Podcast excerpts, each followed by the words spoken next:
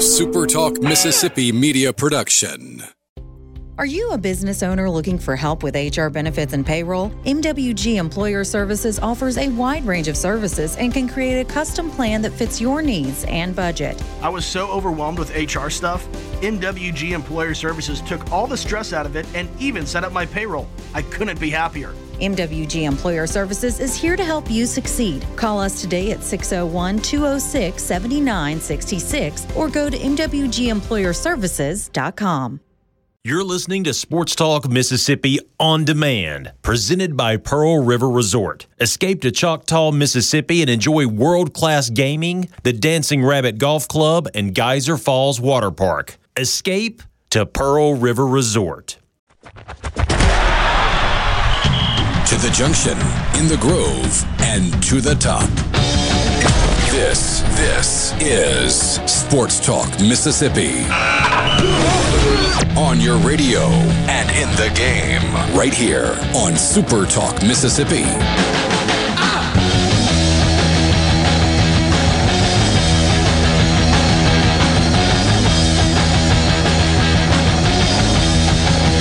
Afternoon with you, Sports Talk Mississippi, streaming at supertalk.fm and Supertalk TV. Thanks for being with us. Richard Cross, Michael Borky in his Pelicans gear today, Brian Haydad in his Meat Church gear today.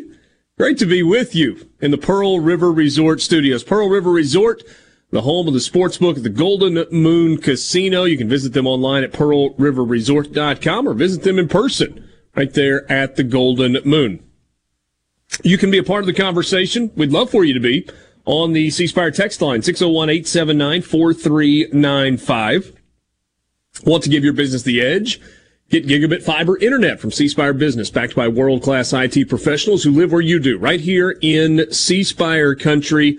Again, 601-879-4395. You can also hit us up on the Sports Talk Mississippi Twitter feed at Sports Talk MISS. That is where Michael Borky goes to make friends and influence people, as is evidenced by the Sports Talk Mississippi Twitter feed. He uh, he is yeah okay beloved, beloved, beloved Michael Borky. I, I'm I'm going to choose to continue to support and hope Southern Miss wins every single game they play because that would be awesome. I love their head coach. I think he's going to be great. Basketball, by the way, so far for Southern Miss, they went to Vanderbilt and won. By the way, uh, to the top. What a win that was!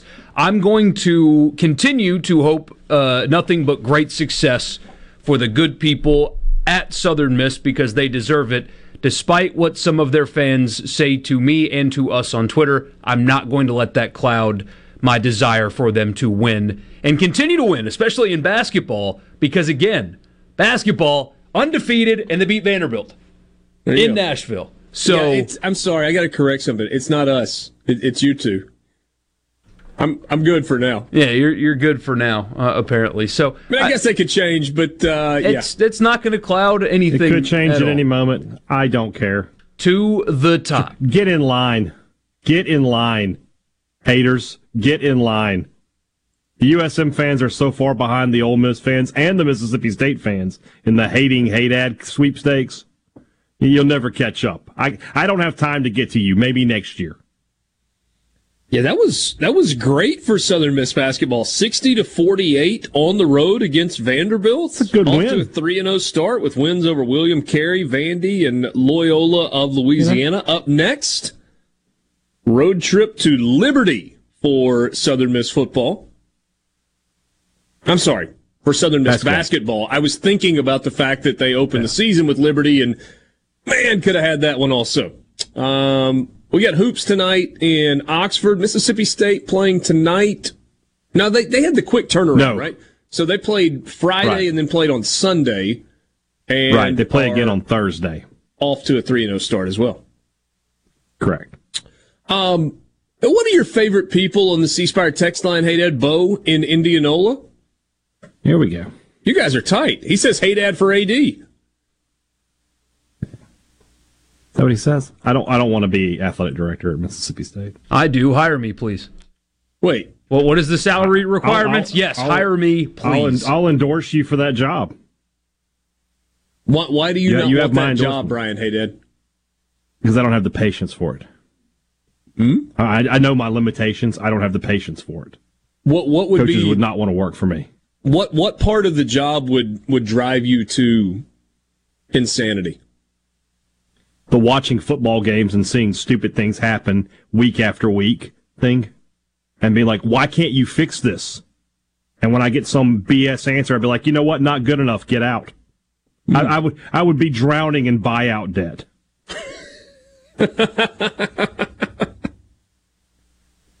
Too much I- I European don't have the soccer in for you. it. Just firing coaches I, left and am right. I'm, I'd be like Roman Abramovich and be like, you know what? It's just not working out.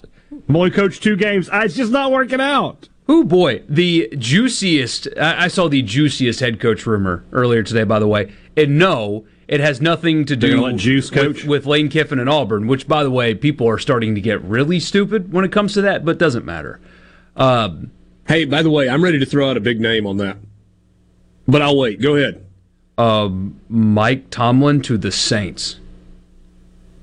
There was a report earlier. Well, as From- long as you don't and- mention Mike Tomlin to another college job, maybe No. you got a chance. No, not going to do that. Because there was a report out there that, that Mike Tomlin is uh, anticipating fielding calls from jobs that are soon to come open in the NFL, and he would listen. Ready to move on from the Steelers. Um, Mickey Loomis, Gayle Benson, call him please, please, please, please, please. If Mike Tomlin is looking for a fresh start, give him one. Please. Anyway, Done that Is- last is year. that and saved is that an trouble, implication? i- Is that a, a scenario where if they could get Mike Tomlin, they go and get him, or Saints are moving on from Dennis Allen after one year, regardless? if it continues to, if there is not marked improvement, they need to go ahead. This is the NFL. It's not program building. You had a roster that was ready to win. You didn't win. Sorry. It, it doesn't work that way in that league. So yeah, um, I, I when I saw that, I, I, I was so excited at the possibility of Mike Tomlin being the coach of the Saints. I am renewed in my fandom. I am not going Not to to want to run into a They're wall before They're kickoff not this firing Sunday. Dennis Allen after one year. Just stop. I bet they Just do. Stop. He's gonna get more than he. Well, we'll see. I doubt it. They might make a change, but it's probably not Mike Tomlin. Apparently, he is open to listening. Yeah. Okay. Well, we'll see. We will uh, see where that it goes. Um. All right. So we were in October last year, and LSU had fired Ed Orgeron, and it would not be fair to classify what I said as a prediction. I did not necessarily predict that Brian Kelly was going to be the head coach, but I did say something along the lines of if I were in Scott Woodward's shoes, I would go hire Brian Kelly to be the next head coach at LSU. And Michael Borky somewhere along the way dug up a text message that I had sent, I think maybe to the to the group, to the to the two of you as we were talking about it and saying, Hey, this might be the direction that I would go and he tweeted that out somewhere along the way. I am ready to do that for Auburn. This is not a prediction of who Auburn is going to hire. Although I might claim it is if it turns out to be the case. Um, it is more a if I were in John Cohen's shoes, this is what I would do. Now, this is predicated on Auburn doesn't figure out a way to get it done with, with Lane Kiffin. Lane Kiffin says no to Auburn, whatever. That, that Lane Kiffin is not the next head coach at Auburn. Because basically every report that is out there, whether it is from the Auburn side or the Ole Miss side or national people, everybody is saying that Lane Kiffin is target number one for Auburn. As an aside, it seems rare in these high profile college football hirings that target number one ends up being the head coach. Not, not never, but rare. Right? There were two or three names on Mike Bohn's list at Southern Cal, but Lincoln Riley was the target from the get go, and they got Lincoln Riley at Southern Cal. I don't know that Brian Kelly was the first target at LSU. Don't really have a peek into Scott Woodward's mind. I That- think Lincoln Riley was. I I would believe that too. But that search was very much people were just kind of guessing the entire time. Um, we know that Mike Leach wasn't target number one at Mississippi State. I think when Ole Miss find, I think Ole Miss vetted things and tried to figure out which direction they wanted to go, and then Lane Kiffin became target one, and ultimately they got that deal done. But there were other names certainly that were involved with it. If I were John Cohen and it's not Lane Kiffin, I would go hire Luke Fickell from Cincinnati. He is steady. He is proven. He has a really solid but aggressive defense on a year in, year out basis.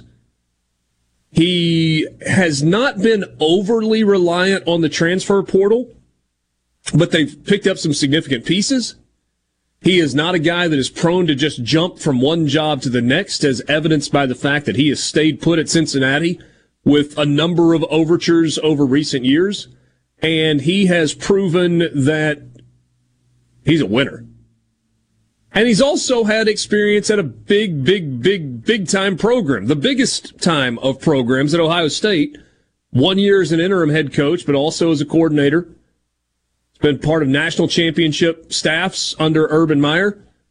Luke Fickell is the route that I would go if I were John Cohen, if there was any convincing that could be done. Five million is what he makes. I think even if he's waiting for Ohio State, first of all, you never know when that job's going to come open. Yeah. And I think he can do better than that. And certainly five million is not an obstacle for Auburn. Doubling that is maybe not an obstacle for Auburn. Sports Talk Mississippi, streaming at supertalk.fm and supertalk TV. We'll be right back.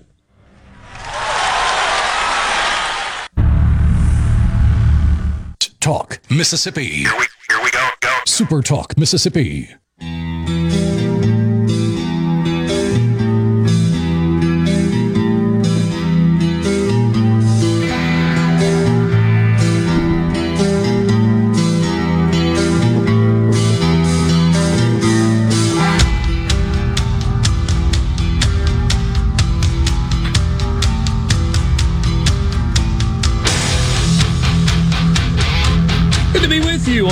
Sports Talk Mississippi, streaming at supertalk.fm and supertalk TV.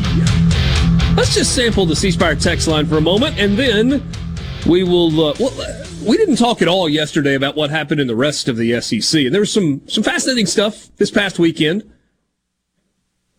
At um, let's see, Hunter and Columbus. At first, I was like, there's no chance Kiffin is going to Auburn. The longer this drags out, the more it feels like he might. Kiffin would be in playoff within three years at Auburn, I think. If he does leave, who could Ole Miss get? Fickell maybe there makes sense too.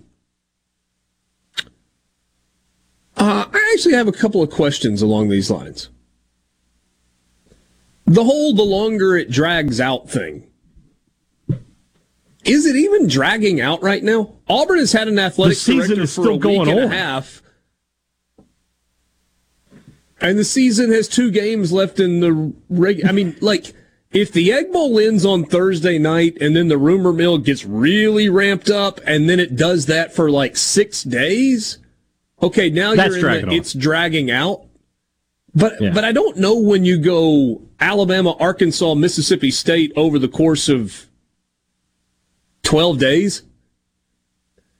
And there's some question about whether or not the head coach at one school is going to be the head coach at another school. I don't know if I would qualify that as dragging out. No. Uh, number two, Kiffin would be in playoff within three years at Auburn, I think. Okay. Tell me if you're talking about the 14 playoff or the 12 team playoff. I mean, the three year window gets you to the 12 team playoff. You've got this year and next year of a four team playoff, and then the 12 team playoff is the year following. So my question for you, Hunter, is would Lane Kiffin get Ole Miss or Auburn to the playoff faster? Staying put at Auburn with a 12 team playoff two years away. I'm sorry, staying put at Ole Miss with a 12 team playoff two years away, or going to Auburn and trying to build a roster that can compete to potentially be in the playoff in three years, to use your words. It'd be the final year of the four team and then the first two years of the 12 team.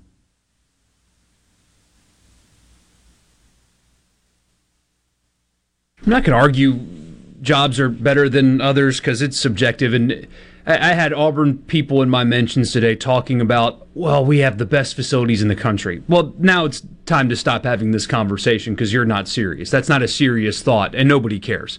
They're all about comparable. That's my line of thinking with the SEC, too, is yes, Alabama's on a pedestal on their own. LSU, Georgia are also up on that pedestal by sheer money alone, A&M is above others. But if it's so darn easy, like people keep saying, to get players at Auburn, why don't they? If it's so easy to win at, at these places in the SEC, then why don't they? Oh, it's, it's easier to win at Tennessee. Well, then, but I'm talking about consistently. If, if it's so easy, then why do they have down years? Why are they firing coaches? Why are they having losing seasons? Why is all this happening if it's so darn easy to do it there?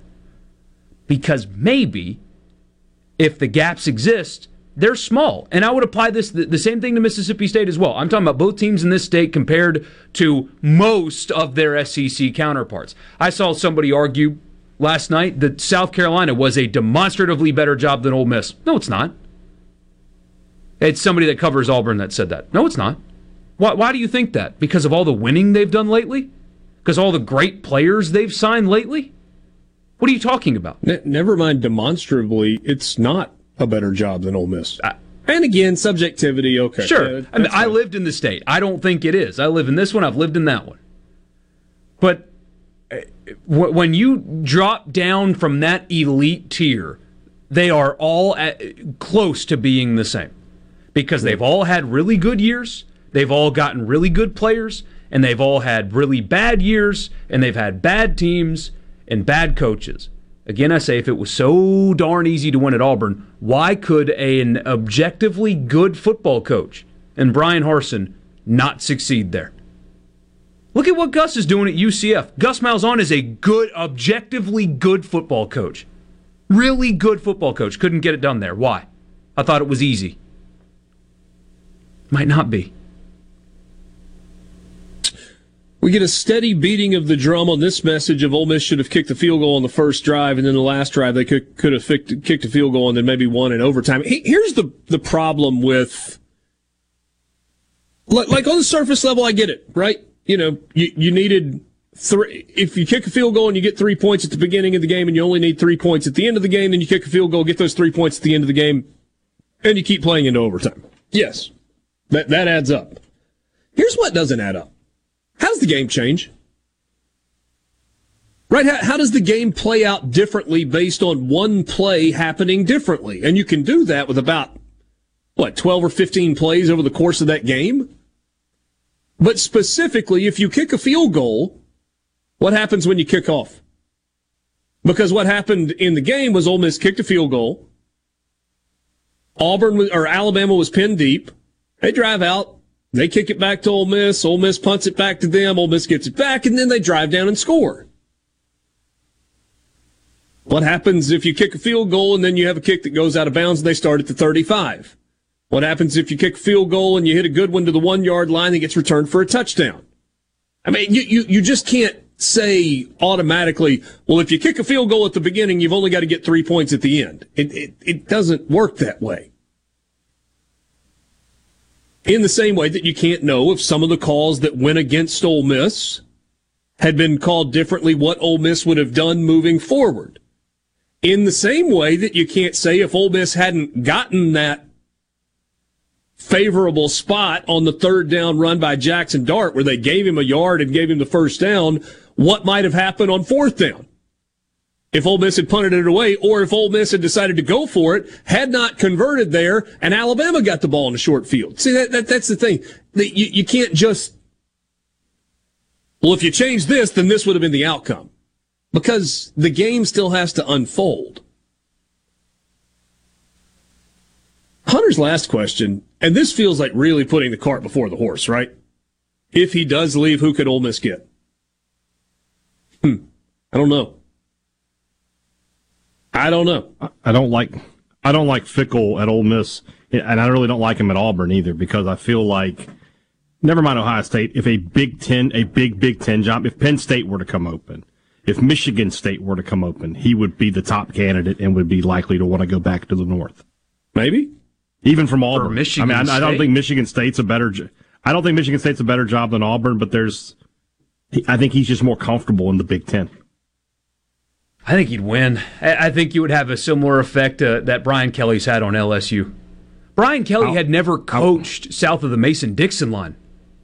Never. You're not wrong. I think Brian Kelly's a much better coach. The, the other thing is that I think is that if Michigan beats Ohio State this year, Ryan Day is on a hot seat up there. They, they, they're not satisfied just finishing second in the Big Ten.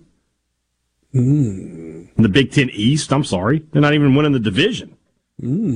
So, I mean, that be and Fickell would, would. Yeah. because Harbaugh was very much on the hot seat at Michigan to the point where he took a massive salary cut, and then they've gotten Yeah. it together. Borky mentioned to me just a second ago. I saw this and, and I didn't know the name. So Charlotte is in the process of announcing its new head football coach, and Borky, his name is Biff. Biff Poggi. Biff. Biff. Biff. Biff Poggi Poggi. is going to be There's the not new enough Biffs out there anymore. at Charlotte. He's a former high school coach. A lot of success there that Michigan brought in. And one story that I read said he is credited internally with the the the incredible turnaround that Michigan has had over the last couple of years. You guys noticed how Jim Harbaugh's chilled out? Like he's not climbing trees and spending the night with recruits anymore. He's not running around at football Yeah. camps with his shirt off. It's like he just got back to being a football coach instead of a freak show. It's working. Yeah, it's working. It is working. But but if if Ryan Day doesn't if they don't beat Michigan this year, by next year he could be on the hot seat. And Fickell is one A. There is no one B of who they would want to go after. And he would ease and he would take it. Uh, he could be coaching anywhere else in the country. If Ohio State calls him, he's going to Ohio State. What what makes the the scenario, which as you mentioned, getting cart before the horse. I mean, a guy's got to leave for a job to be open. But but if Ole Miss is truly going to offer Lane Kiffin eight figures, get into the ten million dollar range, make him a top five paid head coach in college football, the candidate pool is not what people think it would be for Ole Miss. It would be better. When you're paying that much money, it makes a, a candidate pool stronger than people would give the school credit for. John Cooper had trouble with Michigan, and they fired him mm-hmm. ultimately because of that. But he was there 12 years also. Now, more Sports Talk Mississippi. It's go time. Sports Talk Mississippi. Well, say something. Super Talk Mississippi.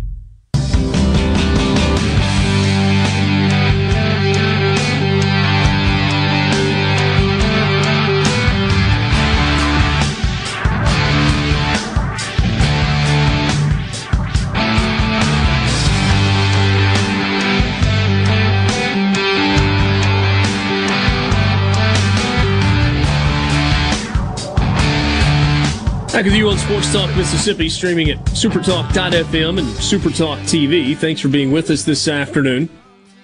We will hear from Lane Kiffin, his Monday press conference yesterday. And uh, Mike, Le- by the way, has Mike Leach made it to the press conference yet? As far as I know, he's he's he's come and gone. Yes. Okay. So he, uh, what was it, 45 minutes, an hour, something like that? He was late.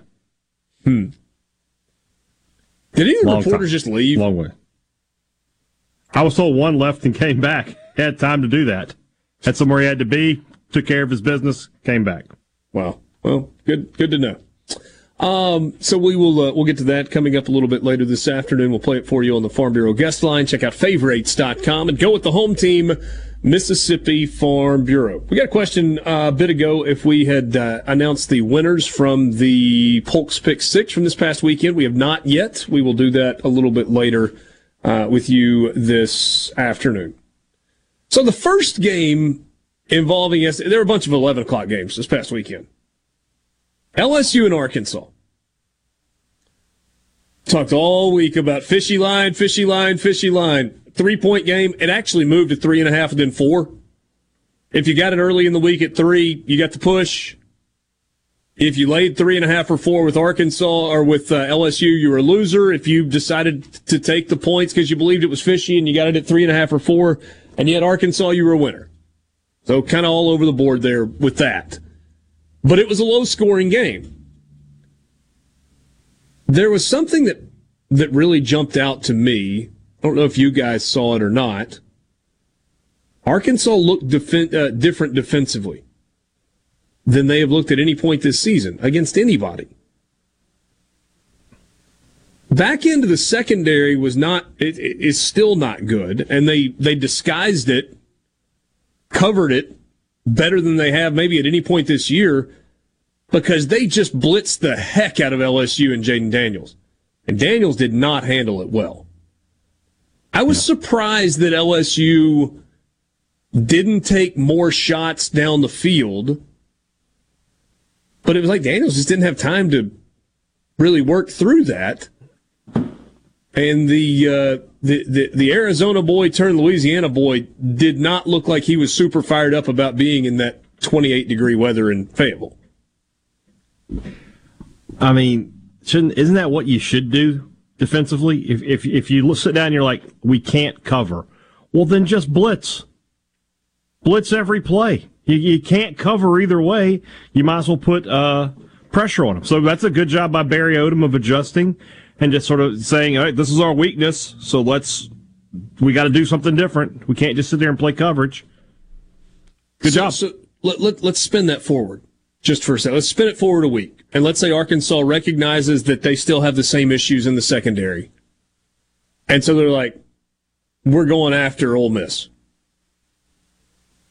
Does blitzing put them in a precarious position with the explosive ability that Ole Miss has in its run, run game? Yeah. If you run yourself out Yes. of responsibilities and Judkins makes Yeah. one cut, uh, you got you got more on your plate with Ole Miss and the way they like to run the football. No question. And it, what's interesting, though, you, you said it. LSU was sleepy. You could tell from the first snap they were not locked in and engaged. You could tell. Even Brian Kelly at halftime, you could tell he was like, "All right, we okay, we're we're awake now. Let's go play football." And they still never really recovered. That's something that Ole Miss is going to have to fight against. Have you seen the weather prediction for Saturday in Fayetteville? Yes. What, what- the high is 43 and the low is 18, and that game kicks off after the sun sets. Which, by the way, is a significant improvement from Friday where the high is 33. Yeah. The high is 33 on Friday. so it's going to be nice and toasty on Saturday, uh, by contrast. But and they just they're coming off of a devastating loss. Every you'll you'll hear Kiffin in a second. Every player interviewed the same. They're devastated. They felt like they had Alabama beat and just couldn't do it.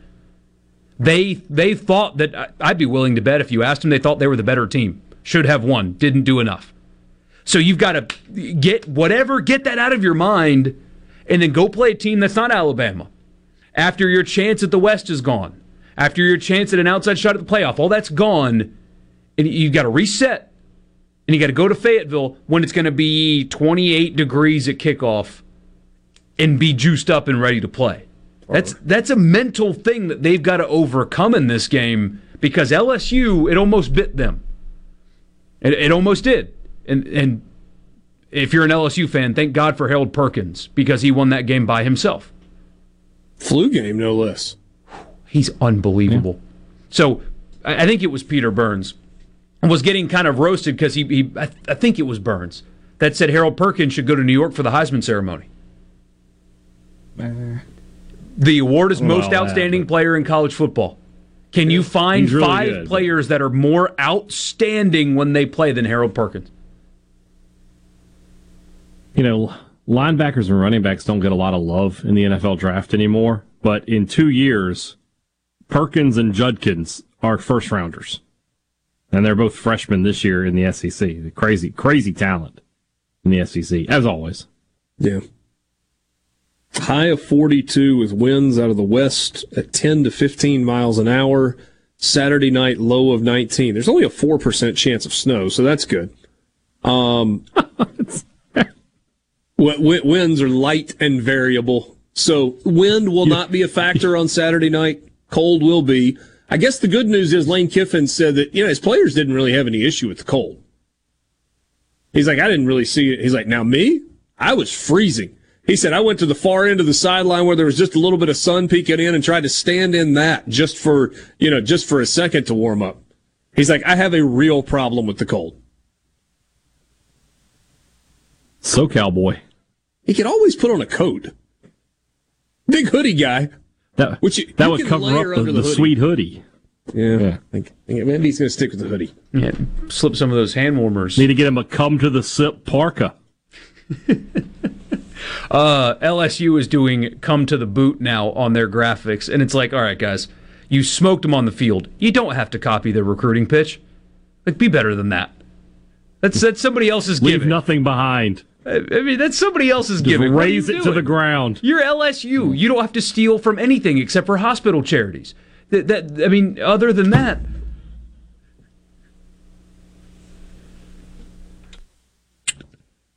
Hey, Dad's giggling. It's inaudible. He like he likes Breathe. I mean, that was just like a Lost in all of sniper rifle, man. Just he just got he just got quick scoped. Uh, lost in all of that, though, is the fact that LSU did win. And in doing so, they set themselves up with an Alabama win to go to the SEC championship game. And so in year one, under Brian Kelly, LSU has a loss to Florida State, a loss to Tennessee, and a trip to Atlanta for the SEC championship game. Where they're going to play Georgia? A weird season. that's a winnable game. I agree. If LSU plays its best and catches Georgia a little bit off, they can win that Wait, game. you don't think LSU can beat Georgia? Uh, can, yeah, I mean, a perfect LSU game and a very lackluster game from Georgia, sure. Which I guess is kind of what we saw last year when Alabama throttled Georgia. I mean, throttled them in Atlanta. I don't think you will get an unfocused Georgia team, though. And Georgia has proven when the stakes are highest this year and the opponent has its full focus, that is a pretty impressive outfit they've got, I think. Would you pick LSU to win that game? No. But can they win it? No, no, but I think it could be close, or will be close, I should say. Okay. Okay. There were two 13 to 10 games in the SEC. What year is it? book bookended uh, you bookended the day with 13 to 10 games. LSU 13 to 10 over Arkansas, Auburn 13 to 10 over Texas A&M. Guaranteeing that Texas A&M will not be playing in a bowl game this year as they picked up their seventh loss of the season. First team in the SEC to get to seven losses this year. Who'd have thunk it? Who'd have thunk it, right? I mean, Texas A&M I wins thought they this would- week, I guess. Yeah, UMass is one and nine. Yeah, Their line is very interesting, though. That line is interesting. What is it? 33 and a half? Yeah, I mean, A&M beat an FCS team to start the season only by 31. Don't you think they're winning this game like fifty-six to three? Can they win Do a I game think they can score 56? Well, Madison Central could keep it closer than bad. that. Really bad. Sports Talk Mississippi. We'll be right back. It's time for more Sports Talk Mississippi Finally. Finally! on Super Talk Mississippi, the Super Talk app, and at supertalk.fm.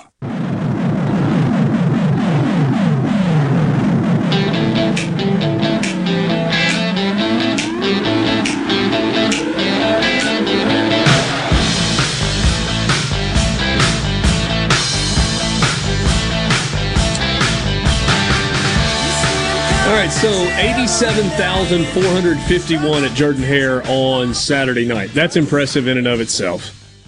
Auburn has a touchdown pass at the end of the first quarter to go up 7 nothing. They let it, uh, that was the halftime score. They kicked a field goal to make it 10 nothing at the end of the third quarter. A&M kicked a field goal like 11 minutes to play to make it 10-3. Auburn kicked another field goal to make it 13 to 3. And then Texas A&M scores with a minute 33 left. And that was your ball game. Texas A&M had 94 yards rushing and they had uh, goodness 121 yards passing. Texas A&M had 215 yards of total offense. Ole Miss ran for 400 against Auburn. And yet you think they're just going to put 56 up this weekend. Auburn wasn't a, just a ton better. They had 330 yards of total offense, 270 of that on the ground. Robbie Ashford was 6 of 13 for 60 yards with a touchdown and two interceptions. Weigman was 14 of Auburn- 36 for one touchdown and 121 yards. That's only slightly better than 33%. What, what is that?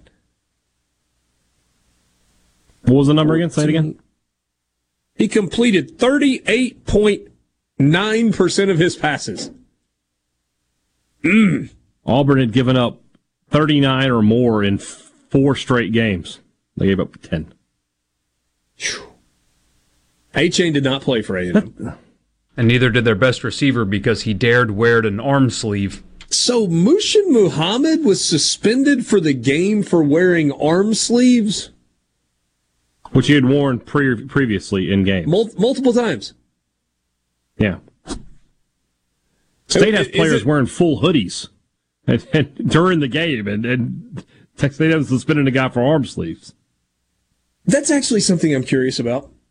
So I know hoodies, like everybody loves a hoodie now, right? They're, they're all over the place. Everywhere you go, you got a hoodie. Absolutely. Why does it make sense for football players to wear hoodies under their football jerseys? Feels like it would be like the dreadlock thing, right? That you could pull somebody down by that and it would be really dangerous. Like, and that's that's not I mean- a horse collar. Yeah, I mean the fabric would tear.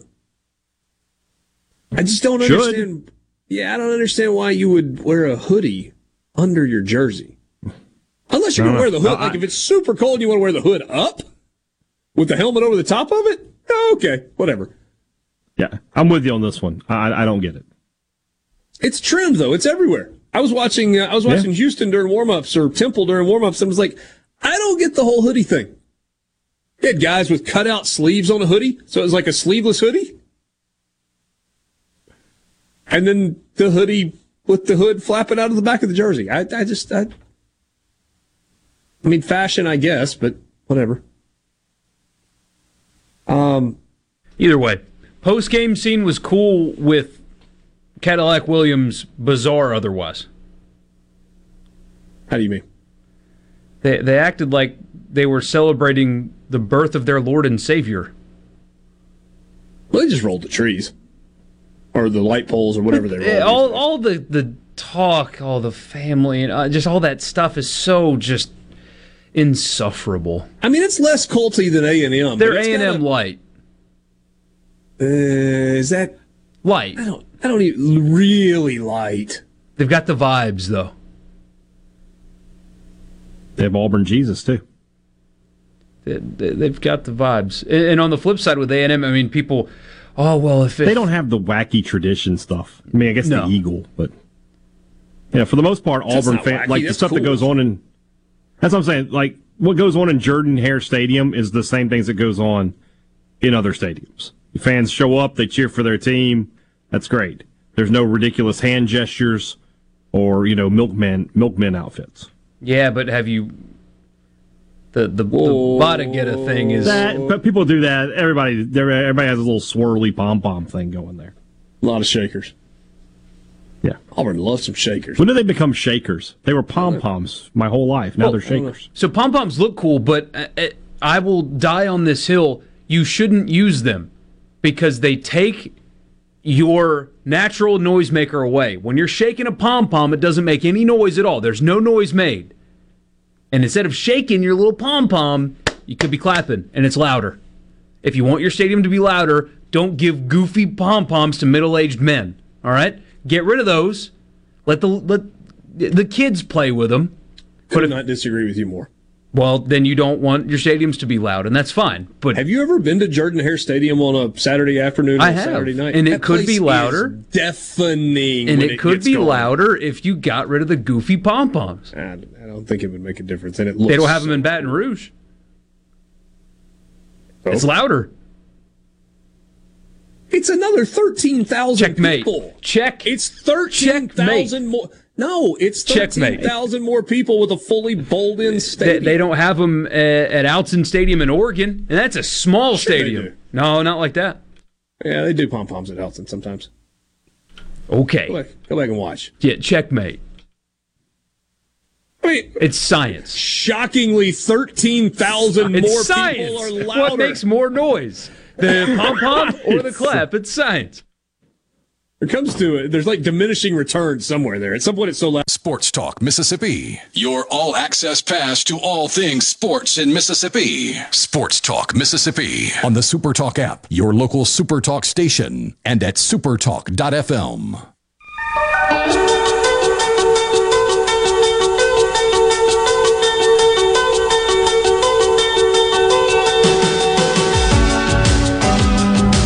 o'clock hour on this Tuesday. Richard Cross, Brian Haydad, Michael Borky, and you. We're coming to you from the Pearl River Resort Studios. Pearl River Resort, home of the Dancing Rabbit Golf Club. It would be a chilly afternoon on the golf course, but we'll get some sunshiny and warmish days mixed in throughout the fall as we get more toward the holiday season. Be sure to take advantage. Book your tee time online at dancingrabbitgolf.com. You want to be a part of the conversation? Join us, won't you, on the C Spire text line 601 879 4395. So, yesterday, Lane Kiffin met with the media. He had had a little bit of time to allow the loss from Saturday afternoon, Saturday night marinate, and maybe calm down a little bit.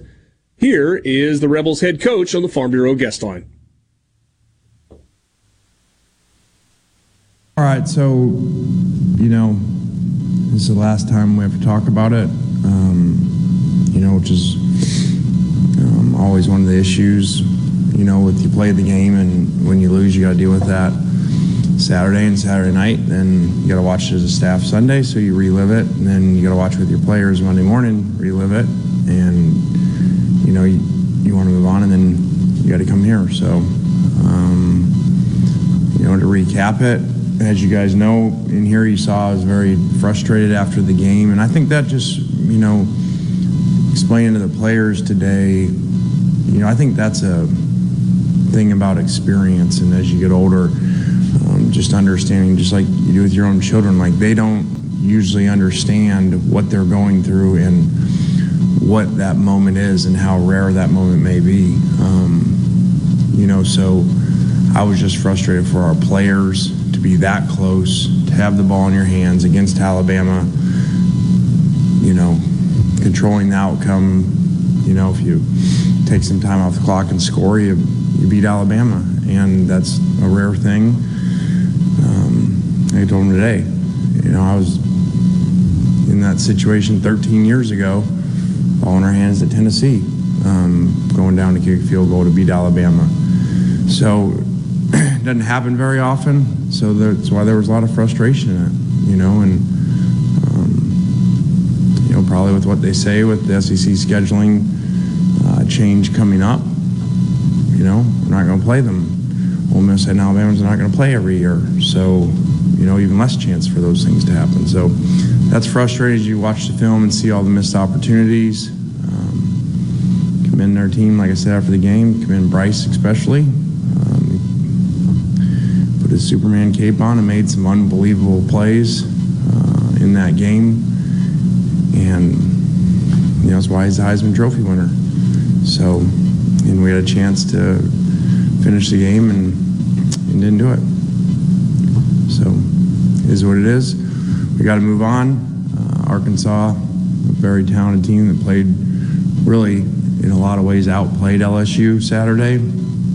Um, and really had a bunch of chances with backup quarterbacks to beat LSU. So that tells you a lot about how good they play at times and um, how good they just played Saturday. And a difficult place to play at night, and weather. So uh, we got to get back on track, have a really good week, and prepare really well. Lane, last year I know you had Matt, Sam, Chance, and other guys who were kind of the, the rallying voice in the locker room after losses or even after that Arkansas game. After LSU and even these couple days, who who is kind of you seen be that voice in the locker room to just kind of keep the guys focused? Uh, I don't know that. I mean, like I told him today, you had a similar challenge before with losing your first game of the year, you know, at LSU, and um, came back and regrouped, and went on the road and won the next week at A&M. So, you know, you want players to do that stuff, but it, you know, again, said coach, you know, that's part of your job to do that and not rely on the players to do that and, and walk these guys through it. So, you know, this will be challenging. Uh, there was a, a lot made uh, during the game and after the game about officiating on, on social media and whatnot, um, with some hits and some non-calls. Uh, you retweeted some stuff. Could we just get your thoughts on the officiating from that game? Yeah, you probably missed me by a day. I probably would have said a lot of different things, but like I said, I've you know put the game behind us. We can't go back and win the game by calling a different play, changing something. So um, it is what it is. Um, you know, obviously the Jackson part and after the whistle stuff, um, you know, is disappointing. Talked to his mom, um, you know, just kind of apologize, even though it's out of our control. So, you know, like she mentioned, it's just a shame her son gets treated different based off what SEC program that he's at um, on game day and protected different. So, um, you know, is what it is, and you know, we move on. I suspect you won't answer And this. let's make sure that quote was right. Like she said, not me. I really don't want to get fined today. You can't fine me for what someone else says. That's why I suspect you won't answer this, but th- there was a pervasive thought around the league that different programs are treated different ways, that different programs are officiated different ways through different filters. You've been on both ends of that spectrum. Do you see a difference? Hmm. Um, I mean, that's been talked about for a long time, being around this conference. Um, I know fans do whatever, but as coaches. Um, so I'll just say I've been on both sides of it, and um, I'll leave it at that. Um, looking ahead to Arkansas a little bit, you guys played a pretty crazy game last year, the 52 to 51 game. Um, what do you remember from that game, just as a as a coach? Uh, it's a reminder to me that every game's independent of a different game. Um, the year before had been low scoring. Uh, you know, we really struggled against that defense and would not have predicted a high scoring game, 100 points between the two. So every game's different, every week's different, and um, that's just a really good reminder. You know, just like you can go, go into a game and look at LSU and Arkansas, most people would have said, okay, well, that's probably going to be lopsided based off of what had happened the week before, Liberty versus Alabama outcomes. So um, it just shows you every week's different, and every game's different. Uh, hey, coach. So, what impresses you most about this Arkansas team? Uh, I think uh, how hard they play, um, especially answering the call after you know the Liberty game to come back versus LSU, um, early kick, and to play as hard as they did, force whatever seven sacks, and play really well up front. Um, you know, says a lot. You mentioned just how emotional that game on Saturday was. Um, what kind of has been the response you've seen from the players as well as the coaching staff? Well, I'm. Mean, it's my job to lead, so just kind of like I said to you guys, you know, I went through stuff Saturday night, Sunday morning, and you know, and you have to fight that, especially as a coach. Like I, there's not an hour during those 24 hours or 15 minutes that some thought of something different, do something different in the game, give it to a different player, call a different play, manage the situation different. Um, you know that that's just how I'm wired. So I just have to teach them, hey, you've got to get to the point where you have to realize you cannot change. We, we're not going to win the game. We can't go backwards. And so um, hopefully they just follow my lead. Uh, I know you noted or confirmed Zach had that concussion, missed the second half. Just how is he? I kind of guess where is he in the process of all that now? Um, I mean, we just walked through today, so I don't have any more information on that. Um, you know, that has been an issue statistically scoring wise when he goes out and, not kind of having that one-two punch. Um, you know, but so it is what it is. That was Lane Kiffin yesterday talking uh, with the media. Maybe some interesting things in there. Thought specifically, you've been on both sides of the equation of the how officiating happens. What'd you think? And he used a bunch of words to go. I've been on both sides of it, so I'll leave it at that. he's, you know what he said without saying it? Yes, it's real. Of course he did. That's what he said. Yes, it's real. That coaches talk about it. They know it. He's been at Alabama. He's been at Ole Miss. It's real. It is.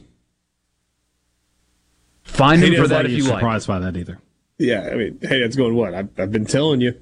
What What about how he handled the whole "we're we're not pleased with Jackson Dart" situation? He, you know, sub subtweeted, subquoted Jackson Dart's mom, and then he goes, eh, just to be sure, that was her quote, not mine. Can't find me for no. something I didn't say. I'm kind of surprised. It's Tuesday now that the SEC hasn't gone back because they, they go back and look at stuff. Mm-hmm. That there hasn't been sort of a, you know, possible suspension or something. That that's a Are dirty you play. surprised? Okay, good point. I'm not surprised, but I, I guess they. I feel like they should have done that. What What should they go back and say? That they missed the call, and that's a that's something that could have gotten Wh- the player which ejected, and so the when he slams his head down. Hmm. Yeah. I've got about five seconds, but the NBA does it, and i- i- it's frustrating. But after games, they do what's called a two-minute report, where they straight up admit where refs screwed up. Doesn't change anything, but you could do it. It would help North uh, transparency. Mississippi. We'll be right back. Happening in Mississippi sports. You'll hear about it first, right here. Sports Talk Mississippi. Oh, you gonna take me home tonight? Oh, down beside that red firelight. Oh, you gonna let it all hang out? Fat bottom girls, you make the rockin' world go round.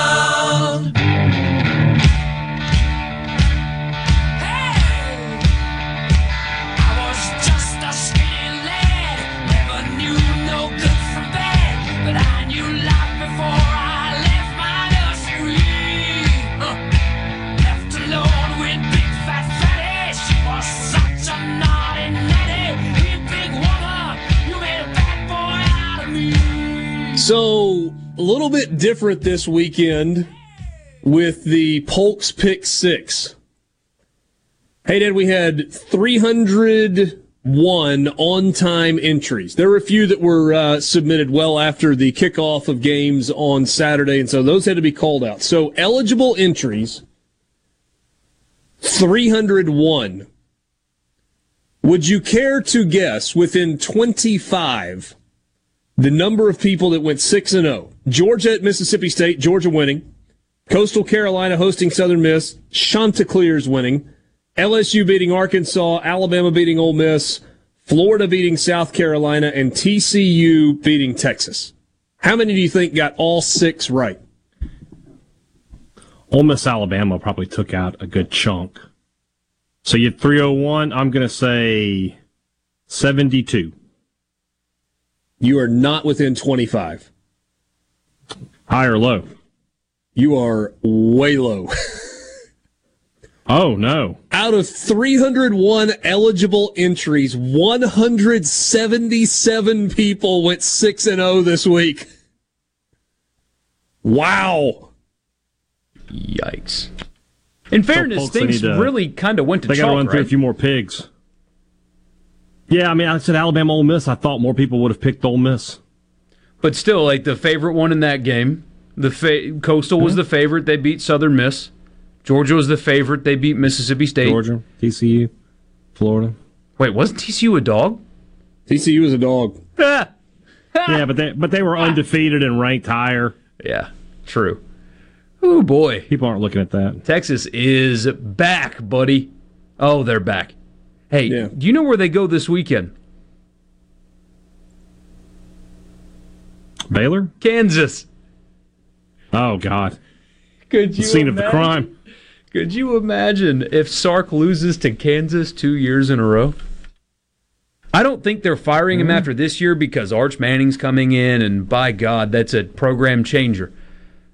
But if he loses to Kansas two consecutive years to fall to six and five, don't you have to So then wonder? it's like we got we got the f- wrong former Southern Cal guy. Go get Kiffin.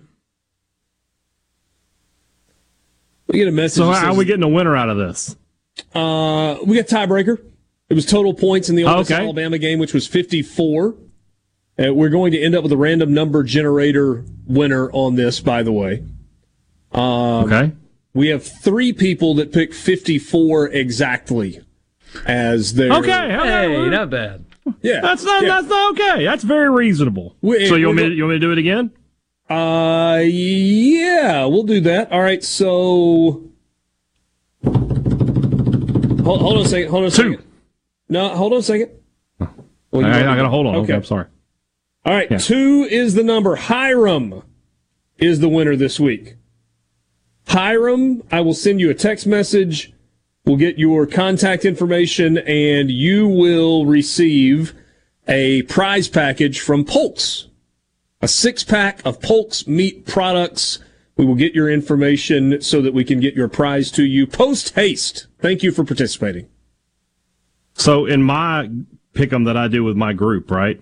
Our tiebreaker game was Auburn, Texas A&M. I won this week. I was one of we were tied. There were three of us that got six out of seven games right. Mm-hmm. But I had the best tiebreaker. I had I think mine was like 38, which I still high on, but I was the closest. One guy had 63, and I texted him. I was like, "How on earth?" Do you think Auburn and Texas A&M are combining for 63 points? He had no good answer. No.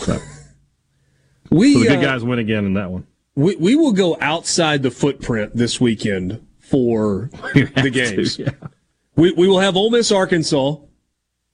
That may be the only SEC game we use. I mean Tennessee South Carolina. That's just too much of a slam dunk. Yeah.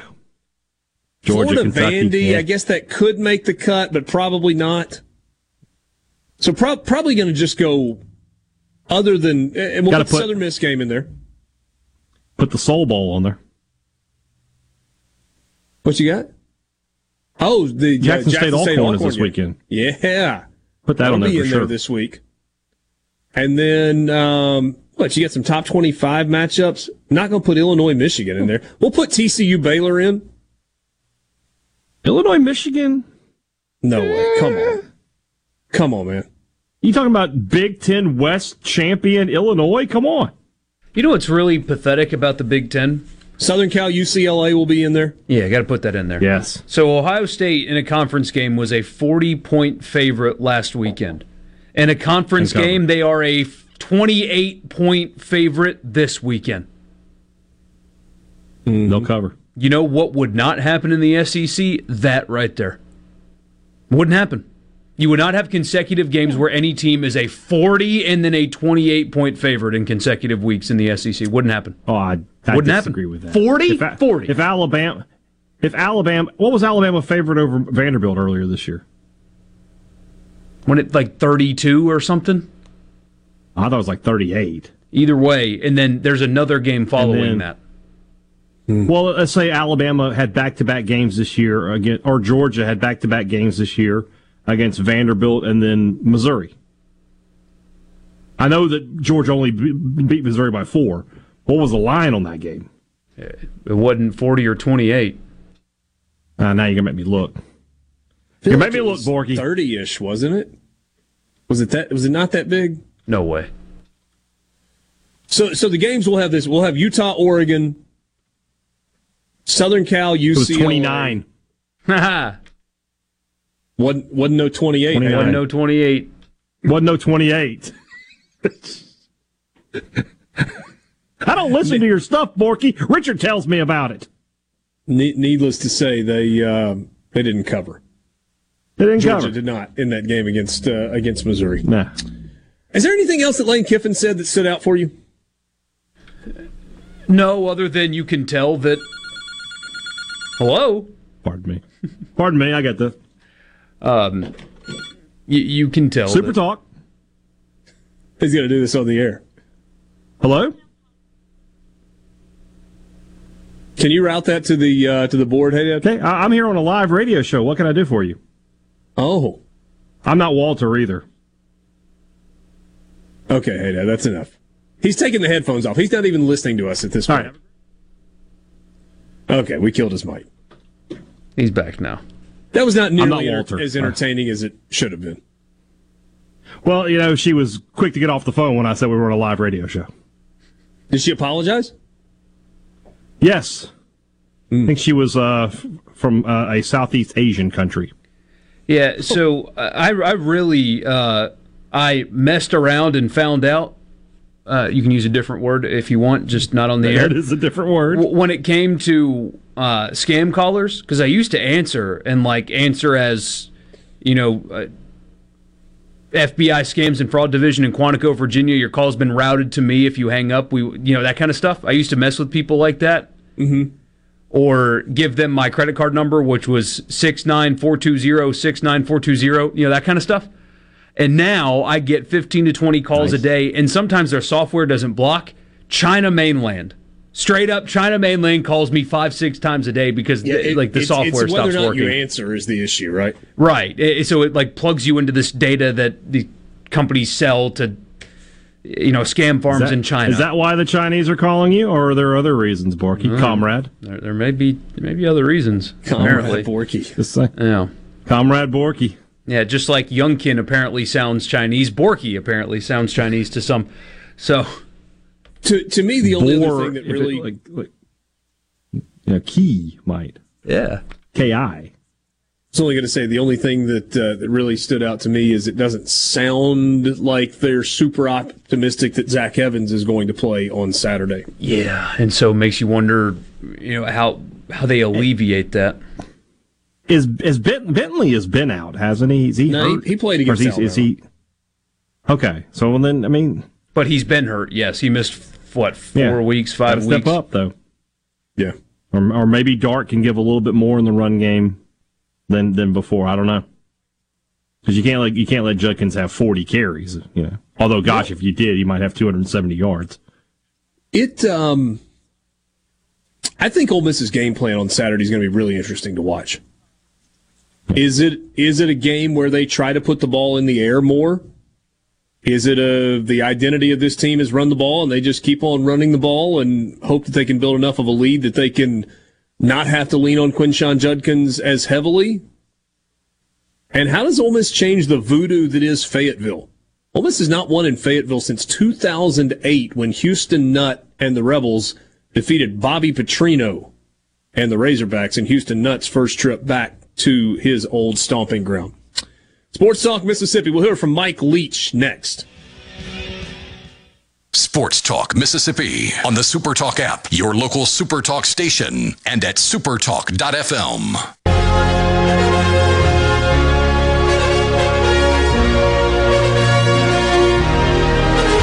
It's a good thing they didn't play this leading up to the start of Mike Leach's press conference yesterday. Wouldn't know where to end the countdown clock. Just, just, just keep it, keep it on a loop. Sports Talk Mississippi in the Pearl River Resort Studios. All guests on the show appear via the Farm Bureau guest line. Check out favorites.com and go with the home team, Mississippi Farm Bureau. This was Mike Leach yesterday. Coach, quickly, just kind of looking back at the uh, Georgia film, anything kind of stand out to you? Not really. I thought it was a hard contested game. I thought both sides played hard. I thought, know, just uh, erratic stuff as uh, big, you know, big plays. So when when we got hurt, is on big plays. When we did good things, it was big plays, and you know, it really wasn't that far off uh, as far as the score. I mean, it's just because you know it's about five plays away, really. Because uh, there are a number of ways we could have easily scored two more touchdowns and given up two less. So. Mike, I'm curious, you know, a couple years now of, of being here, how do you kind of approach the the last week or two here where you have two games, about 10 days? Do you delegate work at all? Is there anyone that's looking at Ole Miss film already, or are you entirely on East Tennessee State? Yeah, you do a little both. You know, part of it is you've been, you know, watching it all year long with regard to the other teams you play. You end up, uh, you know, watching Ole Miss quite a bit anyway, you know, as far as uh, who they play in common. So, and not just them. I mean, you could, heck, you could stick, uh, other than maybe a team or two from the East, you could stick any of them at the end. And you watched a lot of film on them. It's been shared that it was your preference to play this East Tennessee State game at- at 11 to kind of get it done. So, kind of, what, what's your thought process behind that, and how much of an advantage do you think that'll be? Um, that would have been falsely shared, and um, and uh, I think that they play just as well at night as they do uh, during the day. As a matter of fact, I think our fans perhaps may enjoy it more then. But uh, regardless of when we have games, there are great times to to have games, so we go ahead and play them. You know. Obviously, you guys get a little break from the SEC gauntlet this week. I guess how do you keep your guys locked in on ETSU rather than kind of looking ahead to Ole Miss next week? you try to do you should have been doing the whole time, which is just trying to improve yourself, trying to be the best player you can be, and improve your skills. I mean, that's what you got control over. I mean, you know, I mean, uh, it's important to know what the other guy's going to do, just so you know you adjust to his particular characteristics. But this business of uh, all of a sudden you're going to change dramatically how you improve because of what the other guy does. You don't have any control over the other guy. You got control over yourself, you know, or at least uh, you do if you'll take it. And that's what we need to do. Mike, I think it was uh, after the Kentucky game, you, you put a lot of the offensive struggles, you, you took a lot of the blame, you know, on yourself there. And, um, you know, the, the few weeks that have followed that, obviously still some offensive struggles. I guess, what do you think maybe you guys from the sidelines uh, could do differently to maybe get the offense going in these last couple games? Well, we played some really good opponents, so I think that makes it challenging. Uh, I think the better we protect, you know, the better we play, and then just kind of a combination of uh, of everybody getting on the same page as far as executing, you know, and and again, I mean, we still have the call out for. Uh, I'm, I'm looking for some receivers that really want the ball, that just determined to have the ball every play, and you know, right now we've got a group of nice guys that like each other, like the ball, like the team, you know, like the social activities that go along with it. But, you know, we want somebody that, you know, just really wants the ball for the sake of having the ball because, uh, you know, they believe they're better with it than the other guy, uh, you know, the seat next to them. What have you thought of uh, Massimo in the kicking game past couple weeks? Seems like it's kind of improved. I think it's, yeah, it's, I think it's improved. I think it's definitely improved.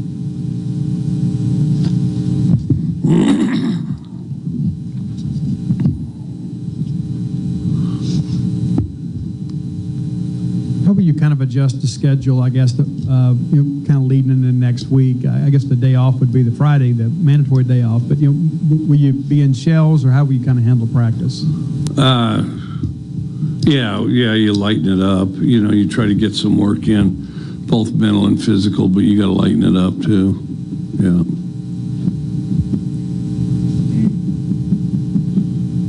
Coach, I see where Rufus leads the team in receptions now. I know he doesn't have a whole lot of yards, but is that just a credit to his hands and catching the football a lot?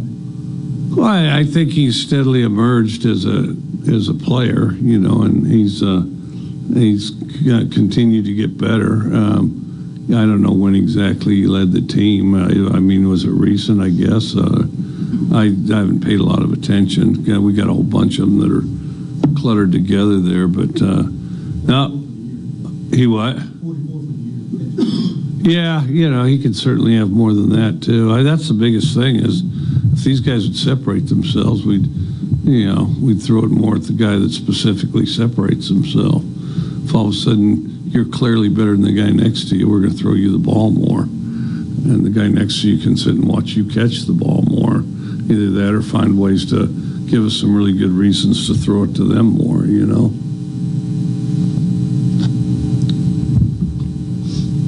Seen the last few uh, games, you know, in, in the past defense, guys like Collin Duncan, Shawn Preston come up with some pretty big plays, but also a lot of explosive plays allowed. I guess what's kind of maybe the, the middle ground you guys can, you know, find there and get some more consistency. Well, we got to get that. You know, we, we do a good job running to the ball, do a good job uh, getting turnovers, and have been affecting the quarterback some recently. Uh, but then just leave stuff blatantly there. You know, just a little too much space. And, um, you know, we were explosive as far as uh, turnovers and shutting down some plays, but also giving some up, you know. Yeah. When you guys win the opening coin toss, what goes into your decision whether to defer or receive?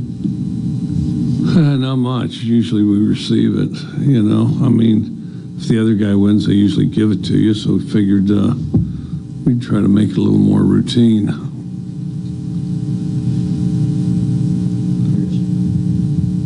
Mike, when you think back to uh, watching these receivers in camp in August, are you surprised you've reached this point and no one has emerged? Did you think someone would become that guy?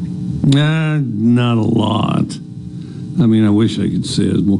They, they you know, because they they all do some good things. They all do some good things, but they're not just. Uh, you know, they, we we just need guys that uh, kind of that competitive guy that's determined to be the best one that wants to, you know, hey, I'm the best in this room, and and and that's it. And there's nothing any of you guys can do about it. We uh, we're still searching for that guy. You know, we we have guys that get along well. We've got guys that compete well. We got guys that can do some things. Uh, we got guys that uh, you know are out there playing, and you say, hey, let him have a couple.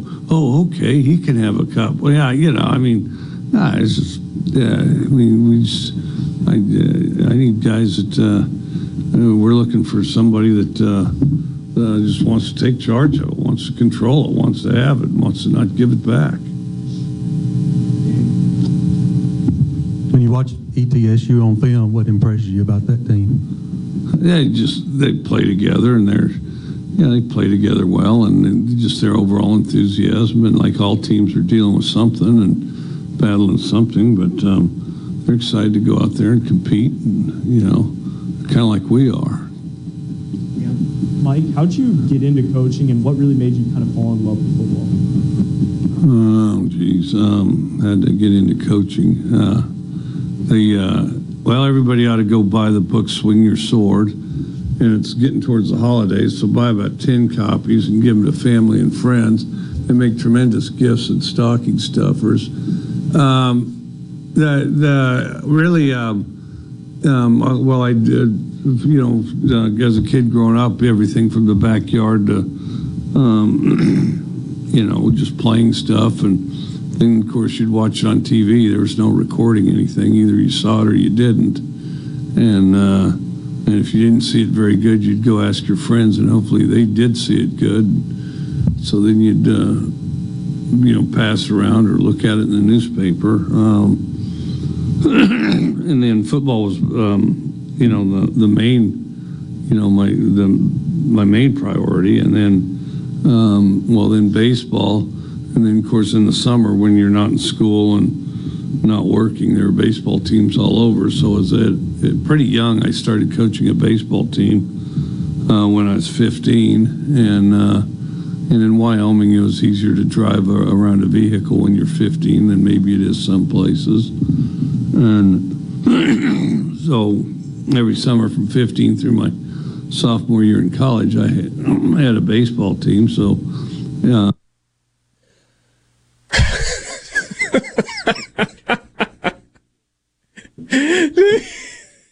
How about the infomercial for his book? Hey, got the platform. Use it. Wow. Oh, okay. One thing. Wow. What, what impresses you about East Tennessee State? Come on, man. Nothing. Nothing. Nothing. He doesn't care about East Tennessee State. I bet you if you asked him to give an honest answer, he wishes they weren't even playing the game because it's a waste of his team's time other than getting some confidence back after some bad weeks. But nothing impresses him about East Tennessee State because there's nothing impressive about East Tennessee State. I've actually watched them play. They're not good for FCS. Come on. Nothing. There was one little line of questioning that kind of grabbed my attention. We'll talk about that when we come back. And you can buy Swing Your Sword at your local bookseller. Best. best. Sports talk in the state. It's the best thing. Say that again. We the best on three. One, two, three. We the best. Sports Talk Mississippi. Super Talk Mississippi.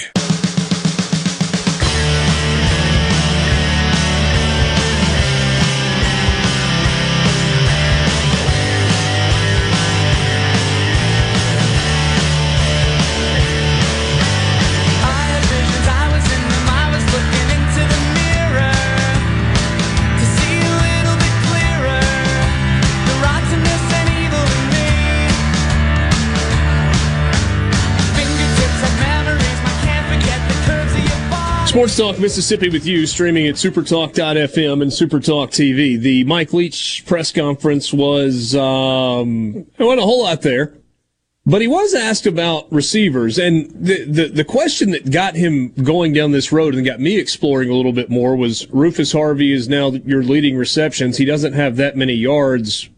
Is it just a function of him catching balls that are thrown to him? Yes, probably. But, hey, Dad, I was thinking back to the offseason when we were talking about what was expected of Will Rogers and this mm-hmm. receiving core, and you were talking about different guys in there. I don't remember the numbers you threw out, but, and, and I don't mean this as a criticism at all. It was a function of what you've seen from Mike Leach's offense for 15, 20 years, where you're like, you know, you're going to have three or four guys that catch 60 balls and go for over a thousand yards. I'm not putting those numbers in your mouth, but it was something that was just kind of like, just kind of rolled off and you didn't really think anything about it. Right. Right. Here, here's the truth though. You, you do have, uh, if Tulu Griffin has one more catch, you will have six players with 30 catches.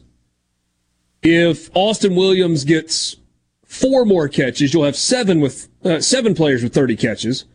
And Jaden Walley could get there also. He's got 24 catches through 10 games. So you could potentially have eight players with 30 or more catches. But nobody has emerged, right? I mean, it's 44 for Rufus Harvey. Mm-hmm. Your two backs, Marks and Johnson, are both at 40. Ducking's got 39.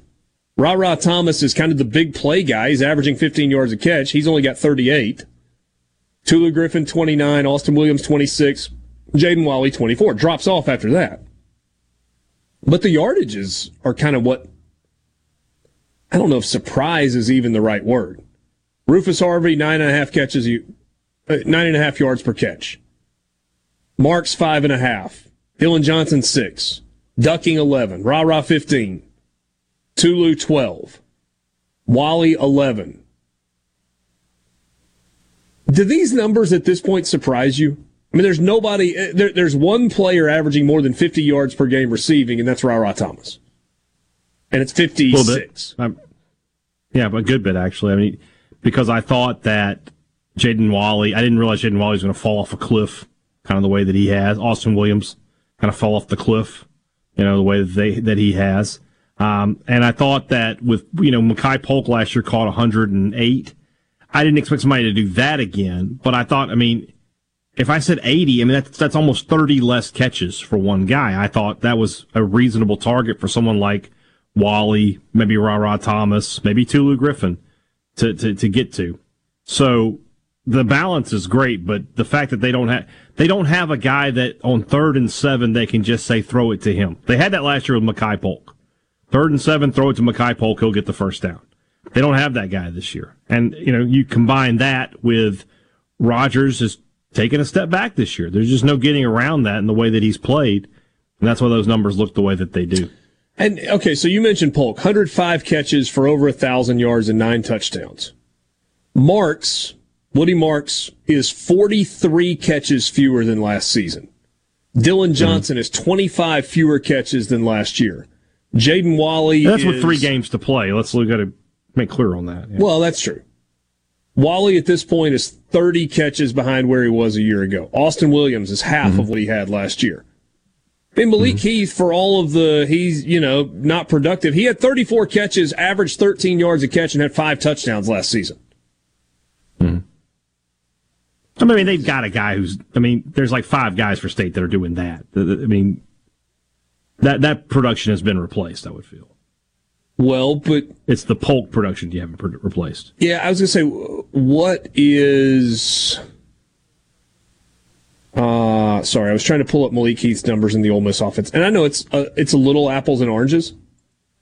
But but when you say the production has been uh, replaced, he is the leading receiver for Ole Miss. So 38 catches this year, averaging 16 yards a catch. He's got three touchdowns.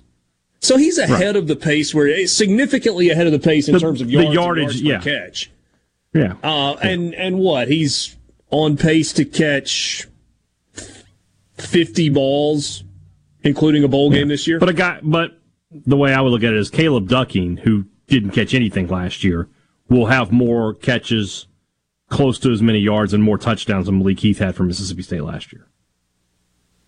Yeah, but it's still a piece you take out. Yeah, for sure. Yeah,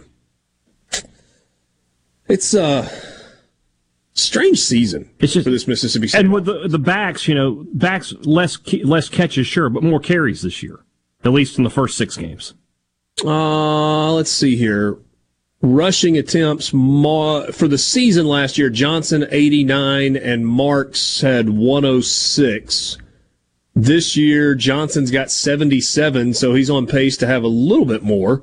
And Marks and he's missed 84. a couple games. Say what? Yeah, yeah. And Johnson's missed a couple games. Yeah. Sports Talk Mississippi, 5 o'clock hour. College football fix is next. Sports Talk. Sports Talk Mississippi. To the junction, in the groove, and to the top. Sports Talk Mississippi on Super Talk Mississippi.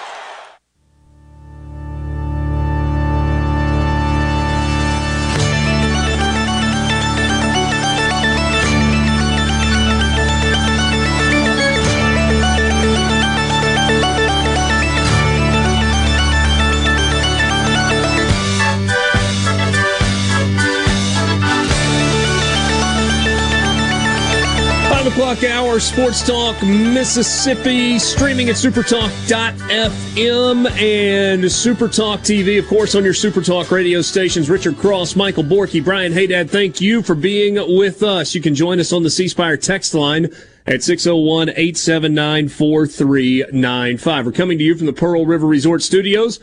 Pearl River Resort, the home of the sports book at the Golden Moon Casino. It's time right now for the college football fix.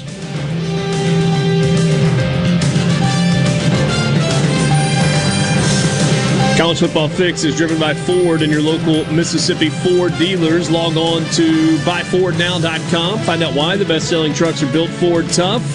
Rolling toward the holiday season, 2022 Ford F 150 under the Christmas tree wouldn't be a bad way to wake up on Christmas morning. Or if you want to give somebody a Thanksgiving present, you can do that also. Best selling truck in America for 45 straight years. Some people give swing your sword. Some people give trucks. Eh, you know, just depends on what you're uh, what you're bringing in, I guess. Potato, potato. Yeah, or who are you buying for? Exactly. You know, father-in-law gets swing your sword. Husband gets the truck. Hmm. I like this plan. Can we share this with uh, Mrs. Cross? I mean, is she not listening right now? Is this not blaring through the uh, women's clothing store right now so they can all hear the takes? Um, the answer is no. I feel like that'd be good for business. I mean, Taylor Swift has new album, sure, but uh, talking No. about LSU It's is better. us. Hi, we're the problem. It's us. No, No, that's Ticketmaster that's the problem today, apparently. Concert Uh, tickets I went on sale. They were not ready for the I didn't get onslaught. involved in that.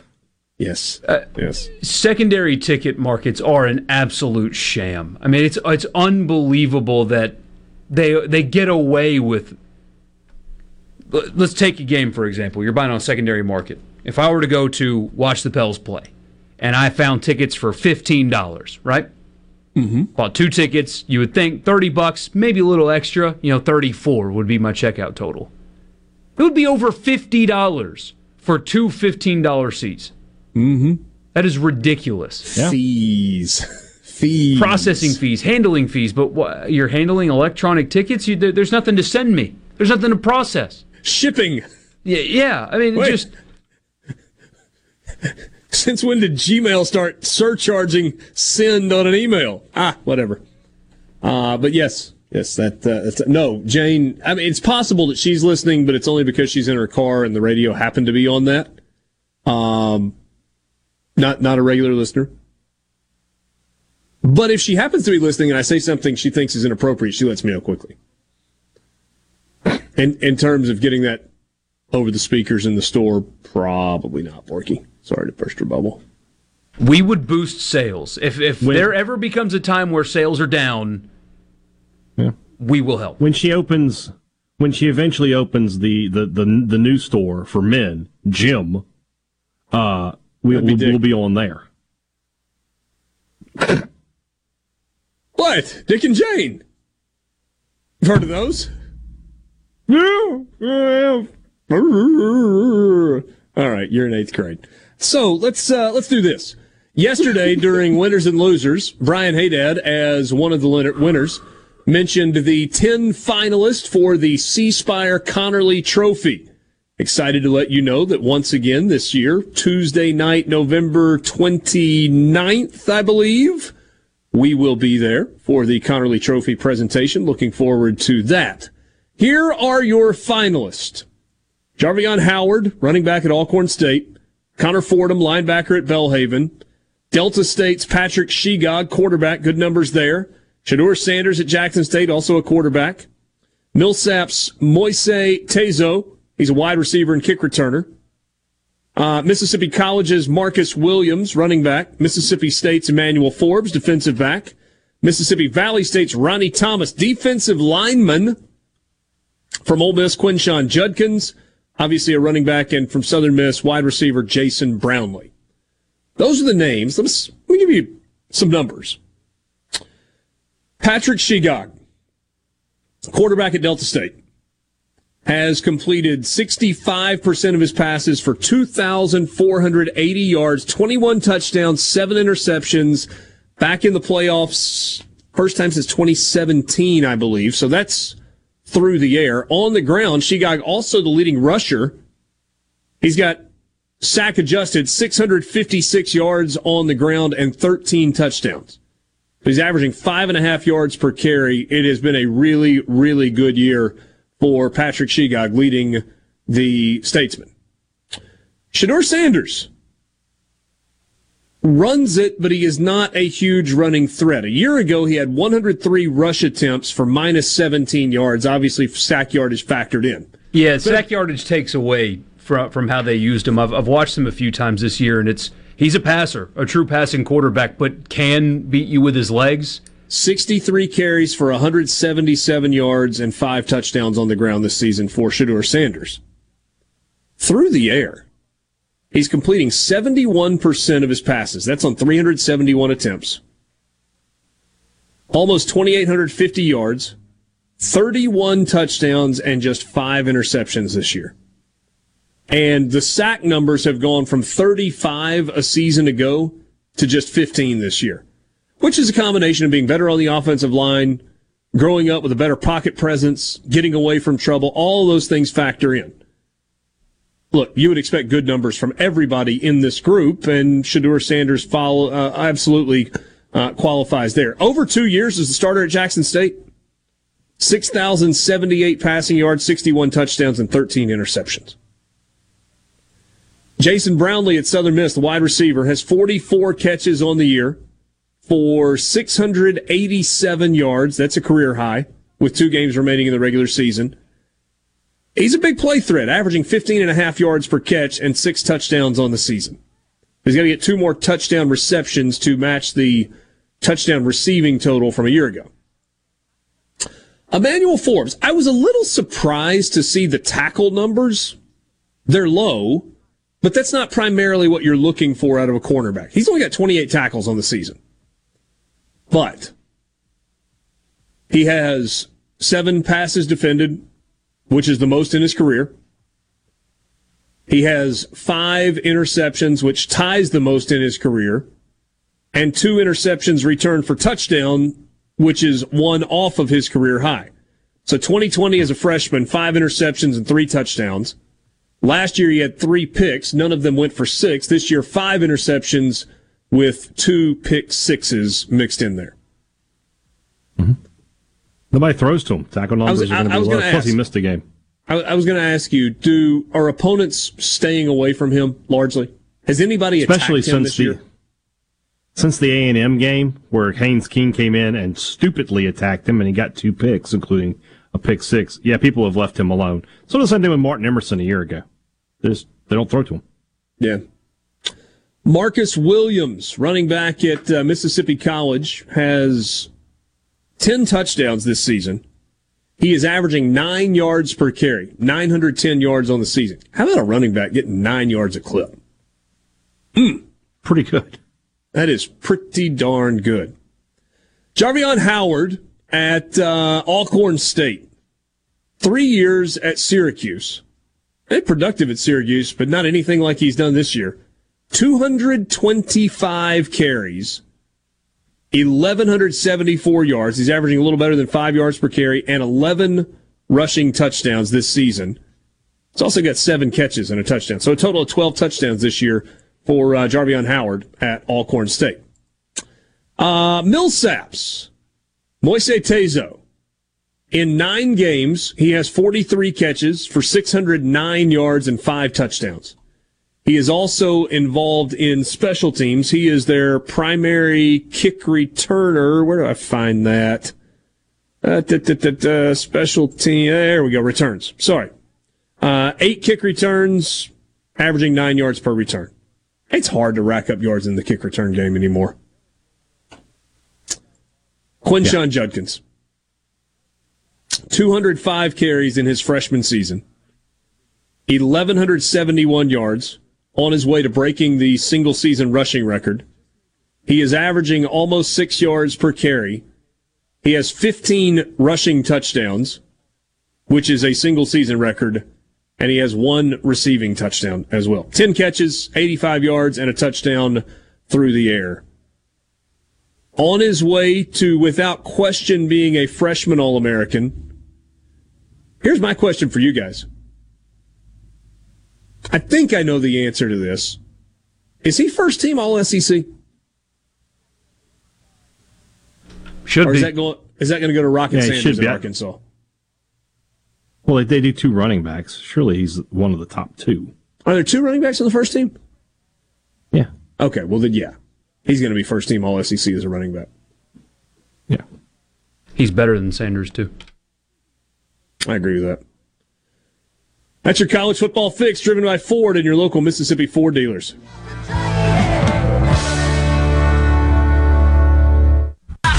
Sports Talk Mississippi. Sports. Sports. On your radio and in the game. Super Talk Mississippi.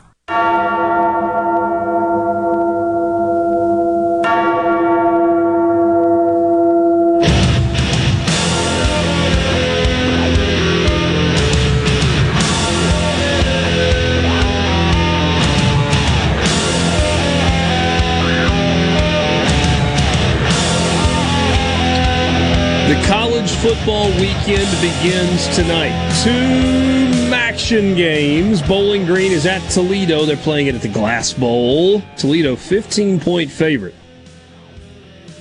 And Ohio is at Ball State. Toledo, by the way, 7 and 3 overall, 5 and 1 in the MAC. Ohio is 7 and 3, also 5 and 1 in the MAC. They are at Ball State. They are only a 3.5 point favorite. So, road favorite, action Tuesday night. Those two games happening. You also have college basketball tonight, and there's a reason that I'm mentioning that. Just stick with me for a second. Tonight is the night that um, a lot of eyes will be on college basketball for the first time this year. Right? Because you got the Champions Classic. Kentucky and Michigan State in Indianapolis tipping off at 6 on ESPN. And then at 8.30, you've got Duke and Kansas, which could be a lot of fun. That's a top 10 matchup. Those four teams get together every year, little round robin on who plays who each year. But it's uh, what between games that uh, Rece Davis will hop up on his perch and we'll go through the new college football playoff rankings. So, as we have done for the last few weeks, I'll ask you the question: Who is your top eight, or, or can we just do this collectively this time? Georgia, Ohio State, Michigan, and TCU all won last week. That was the top four. Will there be a change in the top four? There should not be, no. Does Michigan jump Ohio State for any particular reason this week? Ohio State covered They a 40 should, point spread. won't. That should be enough to stay That's put, what- right? Yeah. It should, they, they should stay put, but I still think Michigan's the better team right now. Okay. All four of those teams are nine and zero. Tennessee at eight and one. Do they Actually, stay at number five? I'm sorry, they're all ten and zero. I beg your pardon.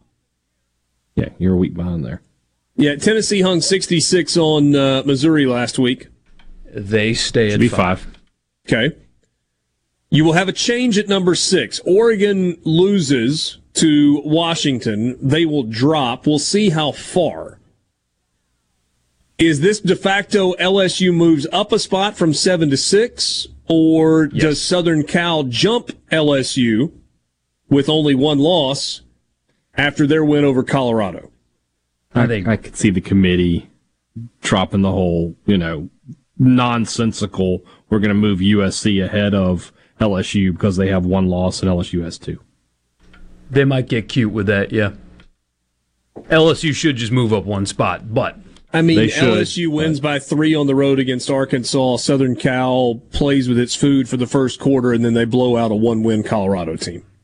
I don't know that there's a whole. Honestly, I mean, I know one was 55 to seven or whatever the final was, and the other was 13 to 10. But I don't know that there was really much difference in the outcome of those two games. Uh, so some combination of LSU and Southern Cal at six and seven. Two loss now, Oregon. How far do they fall? Because a- after, so, so last week it was Oregon six, LSU seven, Southern Cal eight, Alabama nine, Clemson ten, and then Ole Miss eleven. you ready for a take? Uh huh. North Carolina.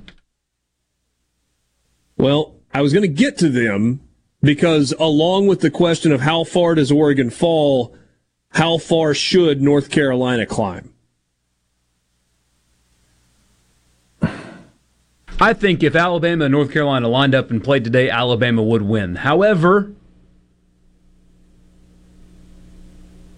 I wouldn't be opposed to them putting North Carolina ahead of Alabama behind LSU. Or uh, LSU slash USC, whoever. Are, are you going to jump Clemson with North Carolina? I am.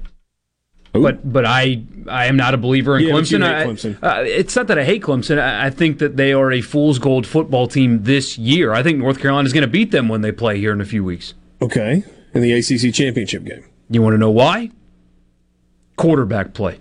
North Carolina. I mean, Bryce Young is unbelievable, right? He is. Here's a word I'll use because Bryce Young is a better quarterback than Drake Maye. He's more Maye's more electric. He might be the most quote unquote electric quarterback in college football. Because he has to be. Bryce Young doesn't have to be.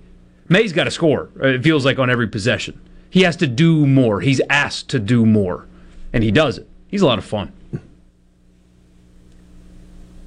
Clemson was behind Alabama. Are they jumping Alabama? Nope. No. So Borky says he would move North Carolina in front of both Alabama and Clemson. I don't think the committee is going to do that. I don't think so either. and again, I think if Alabama and North Carolina played each other right now, they would. So if Alabama's ahead of North Carolina, I'm not going to sit here tomorrow and say they got it wrong. No, because I, I think they're probably right. All right, so Georgia 1, Ohio State 2, Michigan 3, TCU 4, Tennessee 5. That's what we think. Some combination of LSU and Southern Cal at 6 and 7. Alabama moves up to 8, Clemson moves up to 9. Are we prepared to jump North Carolina to 10? Sure. Drop Oregon to 11. How far does Ole Miss drop from 11? Because it gets weird there, because UCLA lost, Utah is a two loss team, Penn State is a two loss team.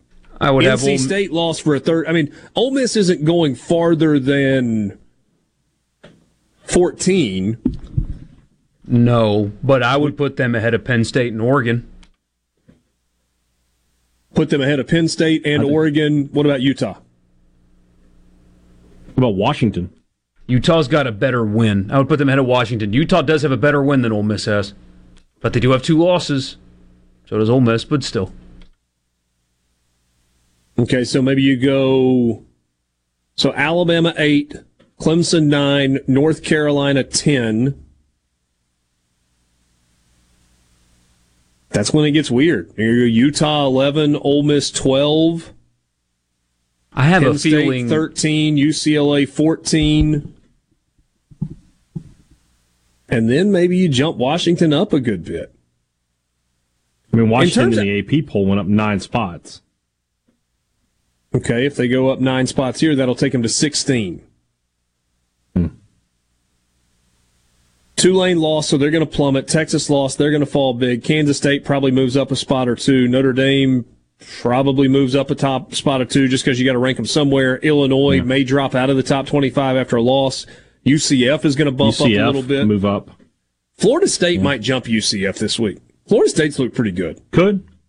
Could. I, I can see Florida State going from 23 to like 18 this week. You mentioned Kentucky- it yesterday, Kentucky's but it's, exci- it's exciting to have uh, Florida, Florida State be back on the uh, the radar as a decent game. And it's a Friday night game, so it's not swallowed up by their other games on Saturday. Is that is it in Tallahassee this year? Yes, it's, it's on ABC. That's right. Ooh, Friday night. Yeah, that's exciting. That's really good. Friday night, ABC, 6.30 Central Time kickoff in Tallahassee. Dude, that Yeah. place will be What's rocking not for like? that ball game. Yeah, it should be. Should be. That's one of two ACC games on Friday after Thanksgiving. NC State, North Carolina. In fact, you've got a bunch of Friday games. Mm-hmm. Uh, let's see here. Friday, week 13. So Ole Miss and Mississippi State get it started on Thursday night, much to the chagrin of Michael Borky. And you get you got two Tuesday before Thanksgiving games, the MAC. Good All for right, so- them, man. That's self awareness, is what that is. So here's your Friday slate. 11 a.m. Tulane at Cincinnati. 11 a.m. Baylor at Texas. Utah State, Boise State. Central Michigan, Eastern Michigan, Toledo, Western Michigan. Okay, Arizona State, Arizona's at 2 on Friday afternoon. NC State, North Carolina at 2.30. Arkansas, Missouri's at 2.30. Mexico, Colorado. Uh, Nebraska, Iowa's at 3 on Big Ten Network. Okay. I'll definitely check that one out. UCLA and Cal, Florida, Florida State, Wyoming, Fresno State, Oregon, Oregon State is Friday. Auburn, uh, no, that's Saturday. You're, you are omitting the biggest game of the day. What's that? USA England, 1 o'clock. Yeah, yeah, I guess I am. That'll be watched by more people than all those football games. Mm-hmm. You're right. Not not Yeah. by Richard Cross though. Probably not on that day. I'll be here. I may here. be on an airplane at that point.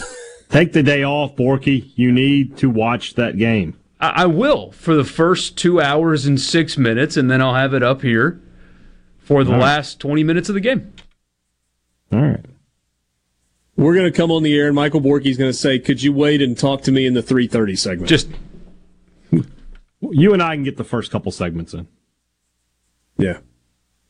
I got to get to Philadelphia in time for the show that day because I've got East Carolina and Temple the next day. We'll be back. Sports Talk Mississippi. Sports Talk Mississippi. Sports. Sports Talk Mississippi. You know I love sports. On Super Talk Mississippi.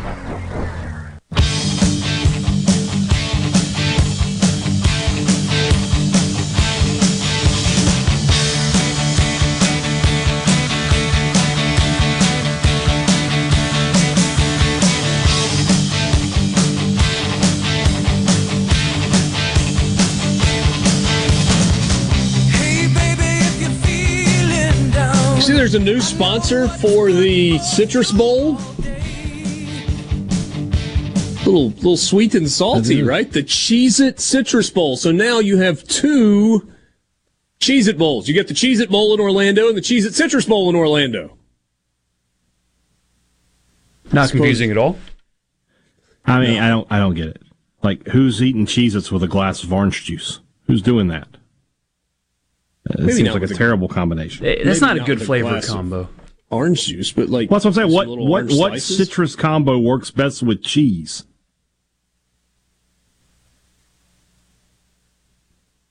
Lime? Or Cheez Its, I guess I should say. Cheez Its with lime? You would eat those? What if you had a little bit of uh, a lime flavored Cheez It? That's what I'm saying. I don't I don't Might be a I little bit of a about party in your mouth. Wouldn't it be a fiesta at that point? La Fiesta. You know what this demonstrates? And don't get me wrong, I love bowl season. I watch them all. They're ridiculous. They're ridiculous. Bowl games are ridiculous. Having two Cheez It bowls, or excuse me, the Cheez It bowl and the Cheez It Citrus Bowl is, is a bit ridiculous. I, I'm excited Well, I for the future of the sport not being its current system. Think about, you know, we had the Outback Bowl, right? And everybody knew about the Outback- Bowl, but I mean, what did it really do for Outback? Like people were going to Outback regardless. But somebody on a on a board of a committee, whatever, at ReliaQuest said, "Guys, I have a solution that's really going to move our business forward in the industry. We're going to sponsor a bowl game. It's going to cost us millions of dollars." But the the the the the, the, the, the what's the word I'm looking for? The the exposure that we're going to get from it will be totally worth it. Do, like do you know who's what gonna? ReliaQuest is? I, I I think they're like cloud security. I looked it up the day that the uh, like who's watching this football game going? Oh, I do need cloud security. Let me let me find out more about ReliaQuest. Not gonna lie, advertising works on me. Also, you download- you did- statistically, you works did, on. You did the QR quote. You did the QR code at the at the Super Bowl. That could have been anything. I to did. take it over your phone. Could have, could have been the Chinese government stealing my data. Oh wait, they have apparently already done Instead that. they, instead, they just call you every day for it. Pretty much. But uh, statistically, by the way, uh, advertising works on radio listeners more than any other media platform. So shout out you guys out there. But it works on me. Hey, Dad, at supertalk.fm, and I'll get no, you on this no, program. Borky this very at program. supertalk.fm. I'll fight you. No, I need that money. Uh, it does work on me though, man. Uh, I mean, it, when I'm watching the Cheez It Bowl, I'm gonna th- next time I'm at the store and I see like a new buffalo wing flavored Cheez It. Guess who's buying it? This guy. It works on me. I mean, that's great, but I'm, I'm just saying, like, some of these, though, like Cheez It, I get, because Cheez Its and football, sure, people have them at the party. You're sitting on the couch, you want to eat some Cheez Its. Love it.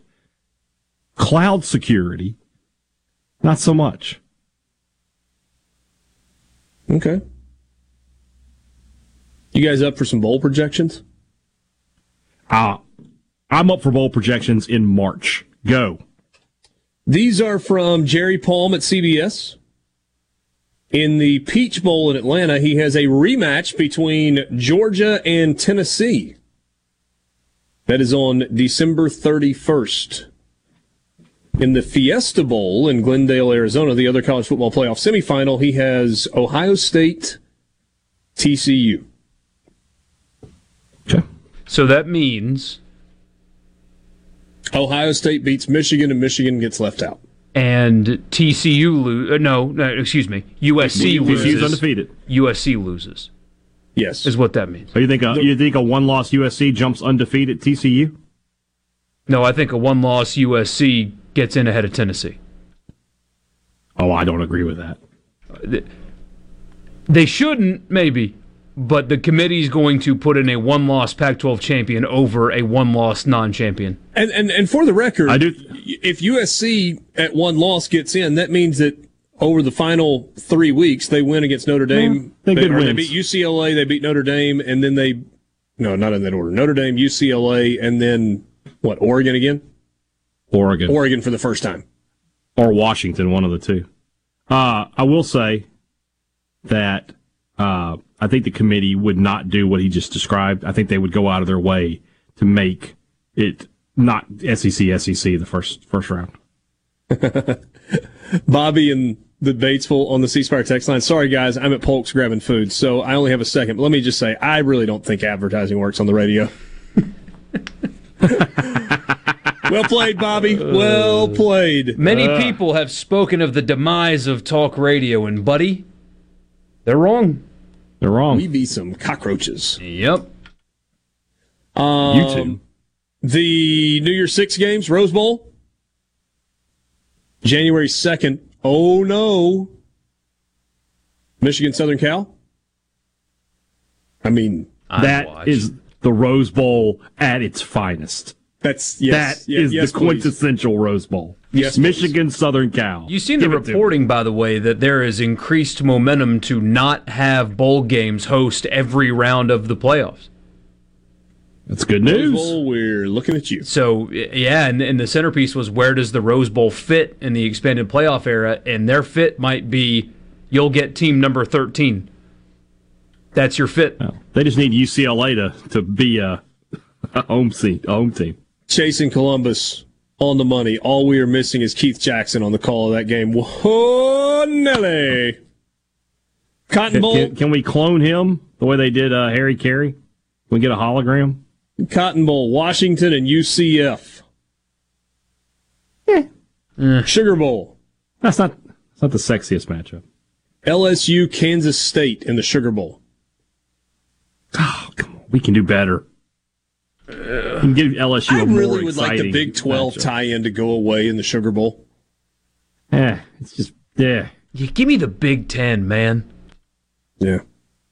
I know they uh, have the Rose Bowl. I, I get it. I get it. But I mean, could could you imagine? LSU Penn State would be a much. I mean, LSU would cream them, but from a tradition and uniform standpoint, it'd be fantastic. And Ohio State Utah was uh, incredible last year in the Rose Bowl. But could you have imagined Hmm. what that Sugar Bowl would have felt like had it been Ohio State instead of Baylor? Can you imagine if the good players had played? Orange Bowl in Miami on December 30th, Clemson, Alabama. How the mighty have fallen. Oh, wow. He doesn't do all the games. He just does the New Year's Six games here. Oh, you just did the. Oh, Oh, well, then why did you go to him? I didn't mean to. I just I saw Boo bowl you, Jerry projections Palm. and thought that was all of them. I'll uh, Go I'll find go uh, to ESPN's in a second. go find Brett McMurphy. Hey, Dad, what's Shreveport like in December? I mean, wouldn't Richard snows. know that better? Yeah, Sometimes it snows. Ole Miss, you know, used to be the honorary captains of the uh, Independence Bowl. I'll tell you what. If State ends up in the Shout out to Independence Bowl, Perkins. I'll road trip with you. We stay at the casino. State's State's not going to. I mean, the SEC is not going to have enough teams to get bowl eligible for State to end up in the Independence Bowl. Oh, so we're gonna be stuck in Memphis. Nah, s- they they won't go to Memphis back to back. I bet they go to Houston. Houston's fun. You can have a lot of fun. Oh, in Houston's Houston. great. The only the only thing that sucks about Houston is it's on a uh, it's on a Tuesday, Oh. like right after Christmas. I think it's like the twenty sixth. I had a good time in Houston. Saw a Wade Bowen concert. I love Houston. Great town. Had a great time there a few years back. But I uh, that's the one bowl in that tier that State hasn't gone to. They've Yeah. been to Music City. They've been to Belk. They've been to Liberty. Uh, they've been, been to, to Uh, the, the Gator Bowl. Yeah, but that's Vegas probably is going to end up not getting an SEC team. Oh, much as I would. no, I disagree. That's the We'll time. I mean, that right now- no, that replaces the Duke's Mayo Bowl. It's it's an Yeah, alternate. but I'm just saying there may not there may not be enough teams. Well, you've currently got nine that are bowl Right. eligible in the SEC. I mean, Vanderbilt's not going to make it. Somebody from the Missouri, uh, Arkansas situation's not going to make it. Kentucky, what are they? Are Kentucky already got six? Hmm. Or are they five and four? No, they played ten games. Everybody's played ten games Okay. at this point. Sorry. All right, well then they're probably I'm six sorry. and My four if I had to guess. Computer all of a sudden decided to, to go slow. All right, so Georgia, Tennessee, Florida, Kentucky, South Carolina, all with six wins in the East. In the West, Okay. LSU, Alabama, Ole Miss, Mississippi State. State. Those four. That's So you got Arkansas sitting at five. Auburn has to win out. Probably not going to happen. Mhm. Texas A&M A&M's to already win out. out. Yeah. Vanderbilt's not going to make it. No, A&M Missouri can't. probably not going to make it. I said A&M's out. Yeah. Uh, So Vandy's A&M, not going to win the- Vanderbilt, yeah. Missouri's not going to get in, or maybe Arkansas doesn't get in. One of the, Arkansas could easily lose to Ole Miss this weekend and then lose to Missouri. That is altogether possible. Missouri this weekend has one of those throwaway games, right? Yeah, they Yeah, got they New, have New Mexico Mexico State, this weekend. So That would get them if Ole. Miss beats Arkansas, Missouri, Arkansas will be for bowl eligibility. bowl eligibility. Yeah. We'll be back. Sports Talk. They were the top ten. Let's go, let's go. This is your new home for exclusive sports coverage here in the Magnolia State. Sports Talk Mississippi on Super Talk Mississippi.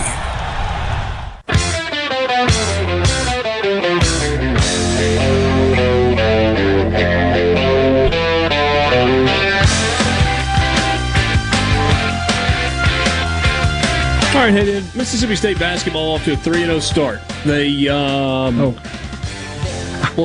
I did all this research in the break about the bowls. Okay. I was ready Uh, to talk. Yeah. I'm sorry. Well, we can do bowls. Go ahead, though. Well, what I was going to say is, and I think I figured this out right, that if Ole Miss beats Arkansas and then Arkansas, I I think I think if Ole Miss beats Arkansas, it's going to be tough for the SEC to to get all the bowl slots. They have 11 slots and they may only have 10 teams. Vegas would get filled. Over what? Memphis. You, I mean, the SEC has such a long-standing relationship with the Liberty Bowl. You think they would they would back out on them like that? Mm. I mean, it's, it's it would be much better for the team involved, but I don't know. So, what are the SEC bowl tie-ins? You got them right there, right? I mean, obviously, college uh, football right, yeah, so- first. so- and the thing you just said, you know, the SEC if they get four into the uh, the access bowls and the playoff, then you got the citrus. That's five, and then you have six more bowls in that next. Like Birmingham has no chance of getting an SEC team. Neither does the Gasparilla Bowl. I bet that's where I bet Gasparilla is where UConn ends up. Um, and then you have the the six bowls that are all in this the supposedly the same tier, but we know it's not real. Liberty, Texas, ReliaQuest, Las Vegas, Gator, Music City. I'm So- just trying so- to. So Citrus neither Bowl. Citrus Bowl is Birmingham- probably. I was say, Citrus Bowl is probably Ole Miss at this point, right? Yeah, most likely. Unless- Ole Miss loses its last two, which I, I feel un, is unlikely. And then, I mean, Auburn's not getting in, A and M's not getting in, Vanderbilt's not getting in, and I think somebody from Missouri, Arkansas is not getting in. That's four. So you've only got ten teams for 11, uh, 11 spots. Yeah. I mean, if Ole Miss, uh, let's say when the playoff rankings come out tonight, if Ole Miss is at 12, and then they beat Arkansas and beat Mississippi State to get to ten and two, and let's just say they climb up to eight. But no, no, no. Just, they're not going to get ahead of Alabama. I understand that. No, I understand that. Let's say they're eight or 9 And mm-hmm. what if LSU is six and they get boat mm-hmm. raced by Georgia in the SEC championship game for their I see where loss? you're going. Well, then I mean, then Ole Miss could get into the playoff, and then LSU goes down to the citrus. It doesn't No, no. Ole change Miss anything get as into far the as playoff. no. Ole Miss might get into. I mean, the access playoff, the access bowls, access Maybe. bowls. Yeah, yeah, exactly. So To me, to that that that is the only team that I could see Ole Miss potentially jumping because it's a three-loss team at that. point. in the SEC pecking order. And, But the problem with what you're saying about Ole Miss going, the problem with what you're saying of, of Ole Miss going up to eight is Tennessee and, and Alabama are still ahead of them, probably going to win out. Right. I, I, that's a that's a big jump for Ole Miss, even winning out. How many teams in front of them are going to lose? Clemson could lose again. Southern Cal could lose again. But Oregon then North, North Carolina would get ahead of them. Yeah. The ACC champion is going to be ahead of a two-loss Yeah, but Ole Miss. so what? To to get you kind of got to be top eleven, right? That's to, about to right. Chance. So so if Yeah. Ole Miss is twelve or thirteen tonight, mm-hmm. Yeah. Now, if they they're in that range, yeah. Yeah. I mean, I, I- don't really think they're going to. But if they're 14, 15, it's going to be tough. Oh yeah, It's gonna hundred percent. The whole premise is Ole Miss only falls one or two spots, and I think they would only fall one or two spots for two reasons: one, based on what that game against Alabama looked like, and two,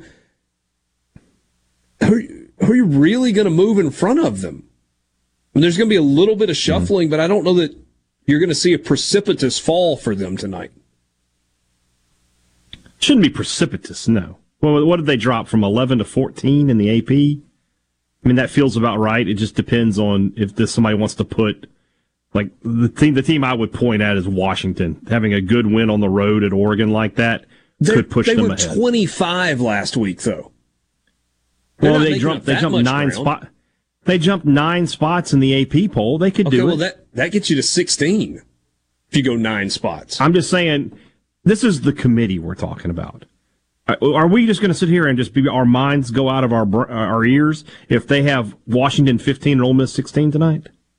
Yeah. You know, I think the one to watch, or, or the two to watch, are, are Utah and Penn State. Right? Utah won, but they've got two losses. Penn State's got two losses. They beat Maryland 30 to nothing. Does a 30 to nothing win at home over Maryland justify jumping a two loss, six point home loss to Alabama? I don't know. Especially when you had not. Ole Miss in front of them three spot. I, I don't know. We'll find So- out in a few hours. Yeah, and, and so I, I guess the, the point I'm making here is there's not a lot of intrigue in the poll reveal tonight because you're not going to see anything really change at the top. But if you're an Ole Miss fan, I think what you're watching is how far do the Rebels fall, and then if they can win their final two to get to ten wins, what happens with LSU if they end up with a third loss and they really get popped in the mouth by Georgia in the SEC championship game? Because I think that's the only path that Ole Miss has to an access bowl at this point. So we'll see. Yeah. Sports Talk Mississippi, streaming at supertalk.fm and supertalk TV.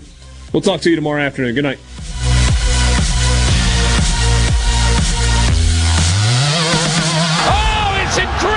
Running a business is tough. If you're struggling with HR benefits and payroll, you're not alone. Many businesses just don't have the resources to keep up. That's where MWG Employer Services comes in. We provide a full range of employer services with everything from payroll to benefits to HR services and compliance and can create a custom plan that fits your needs and budget. We're a Mississippi based company that can help you focus on what you do best growing your business. Call MWG Employer Services today at 601 206 7966 or go to A SuperTalk Mississippi media production.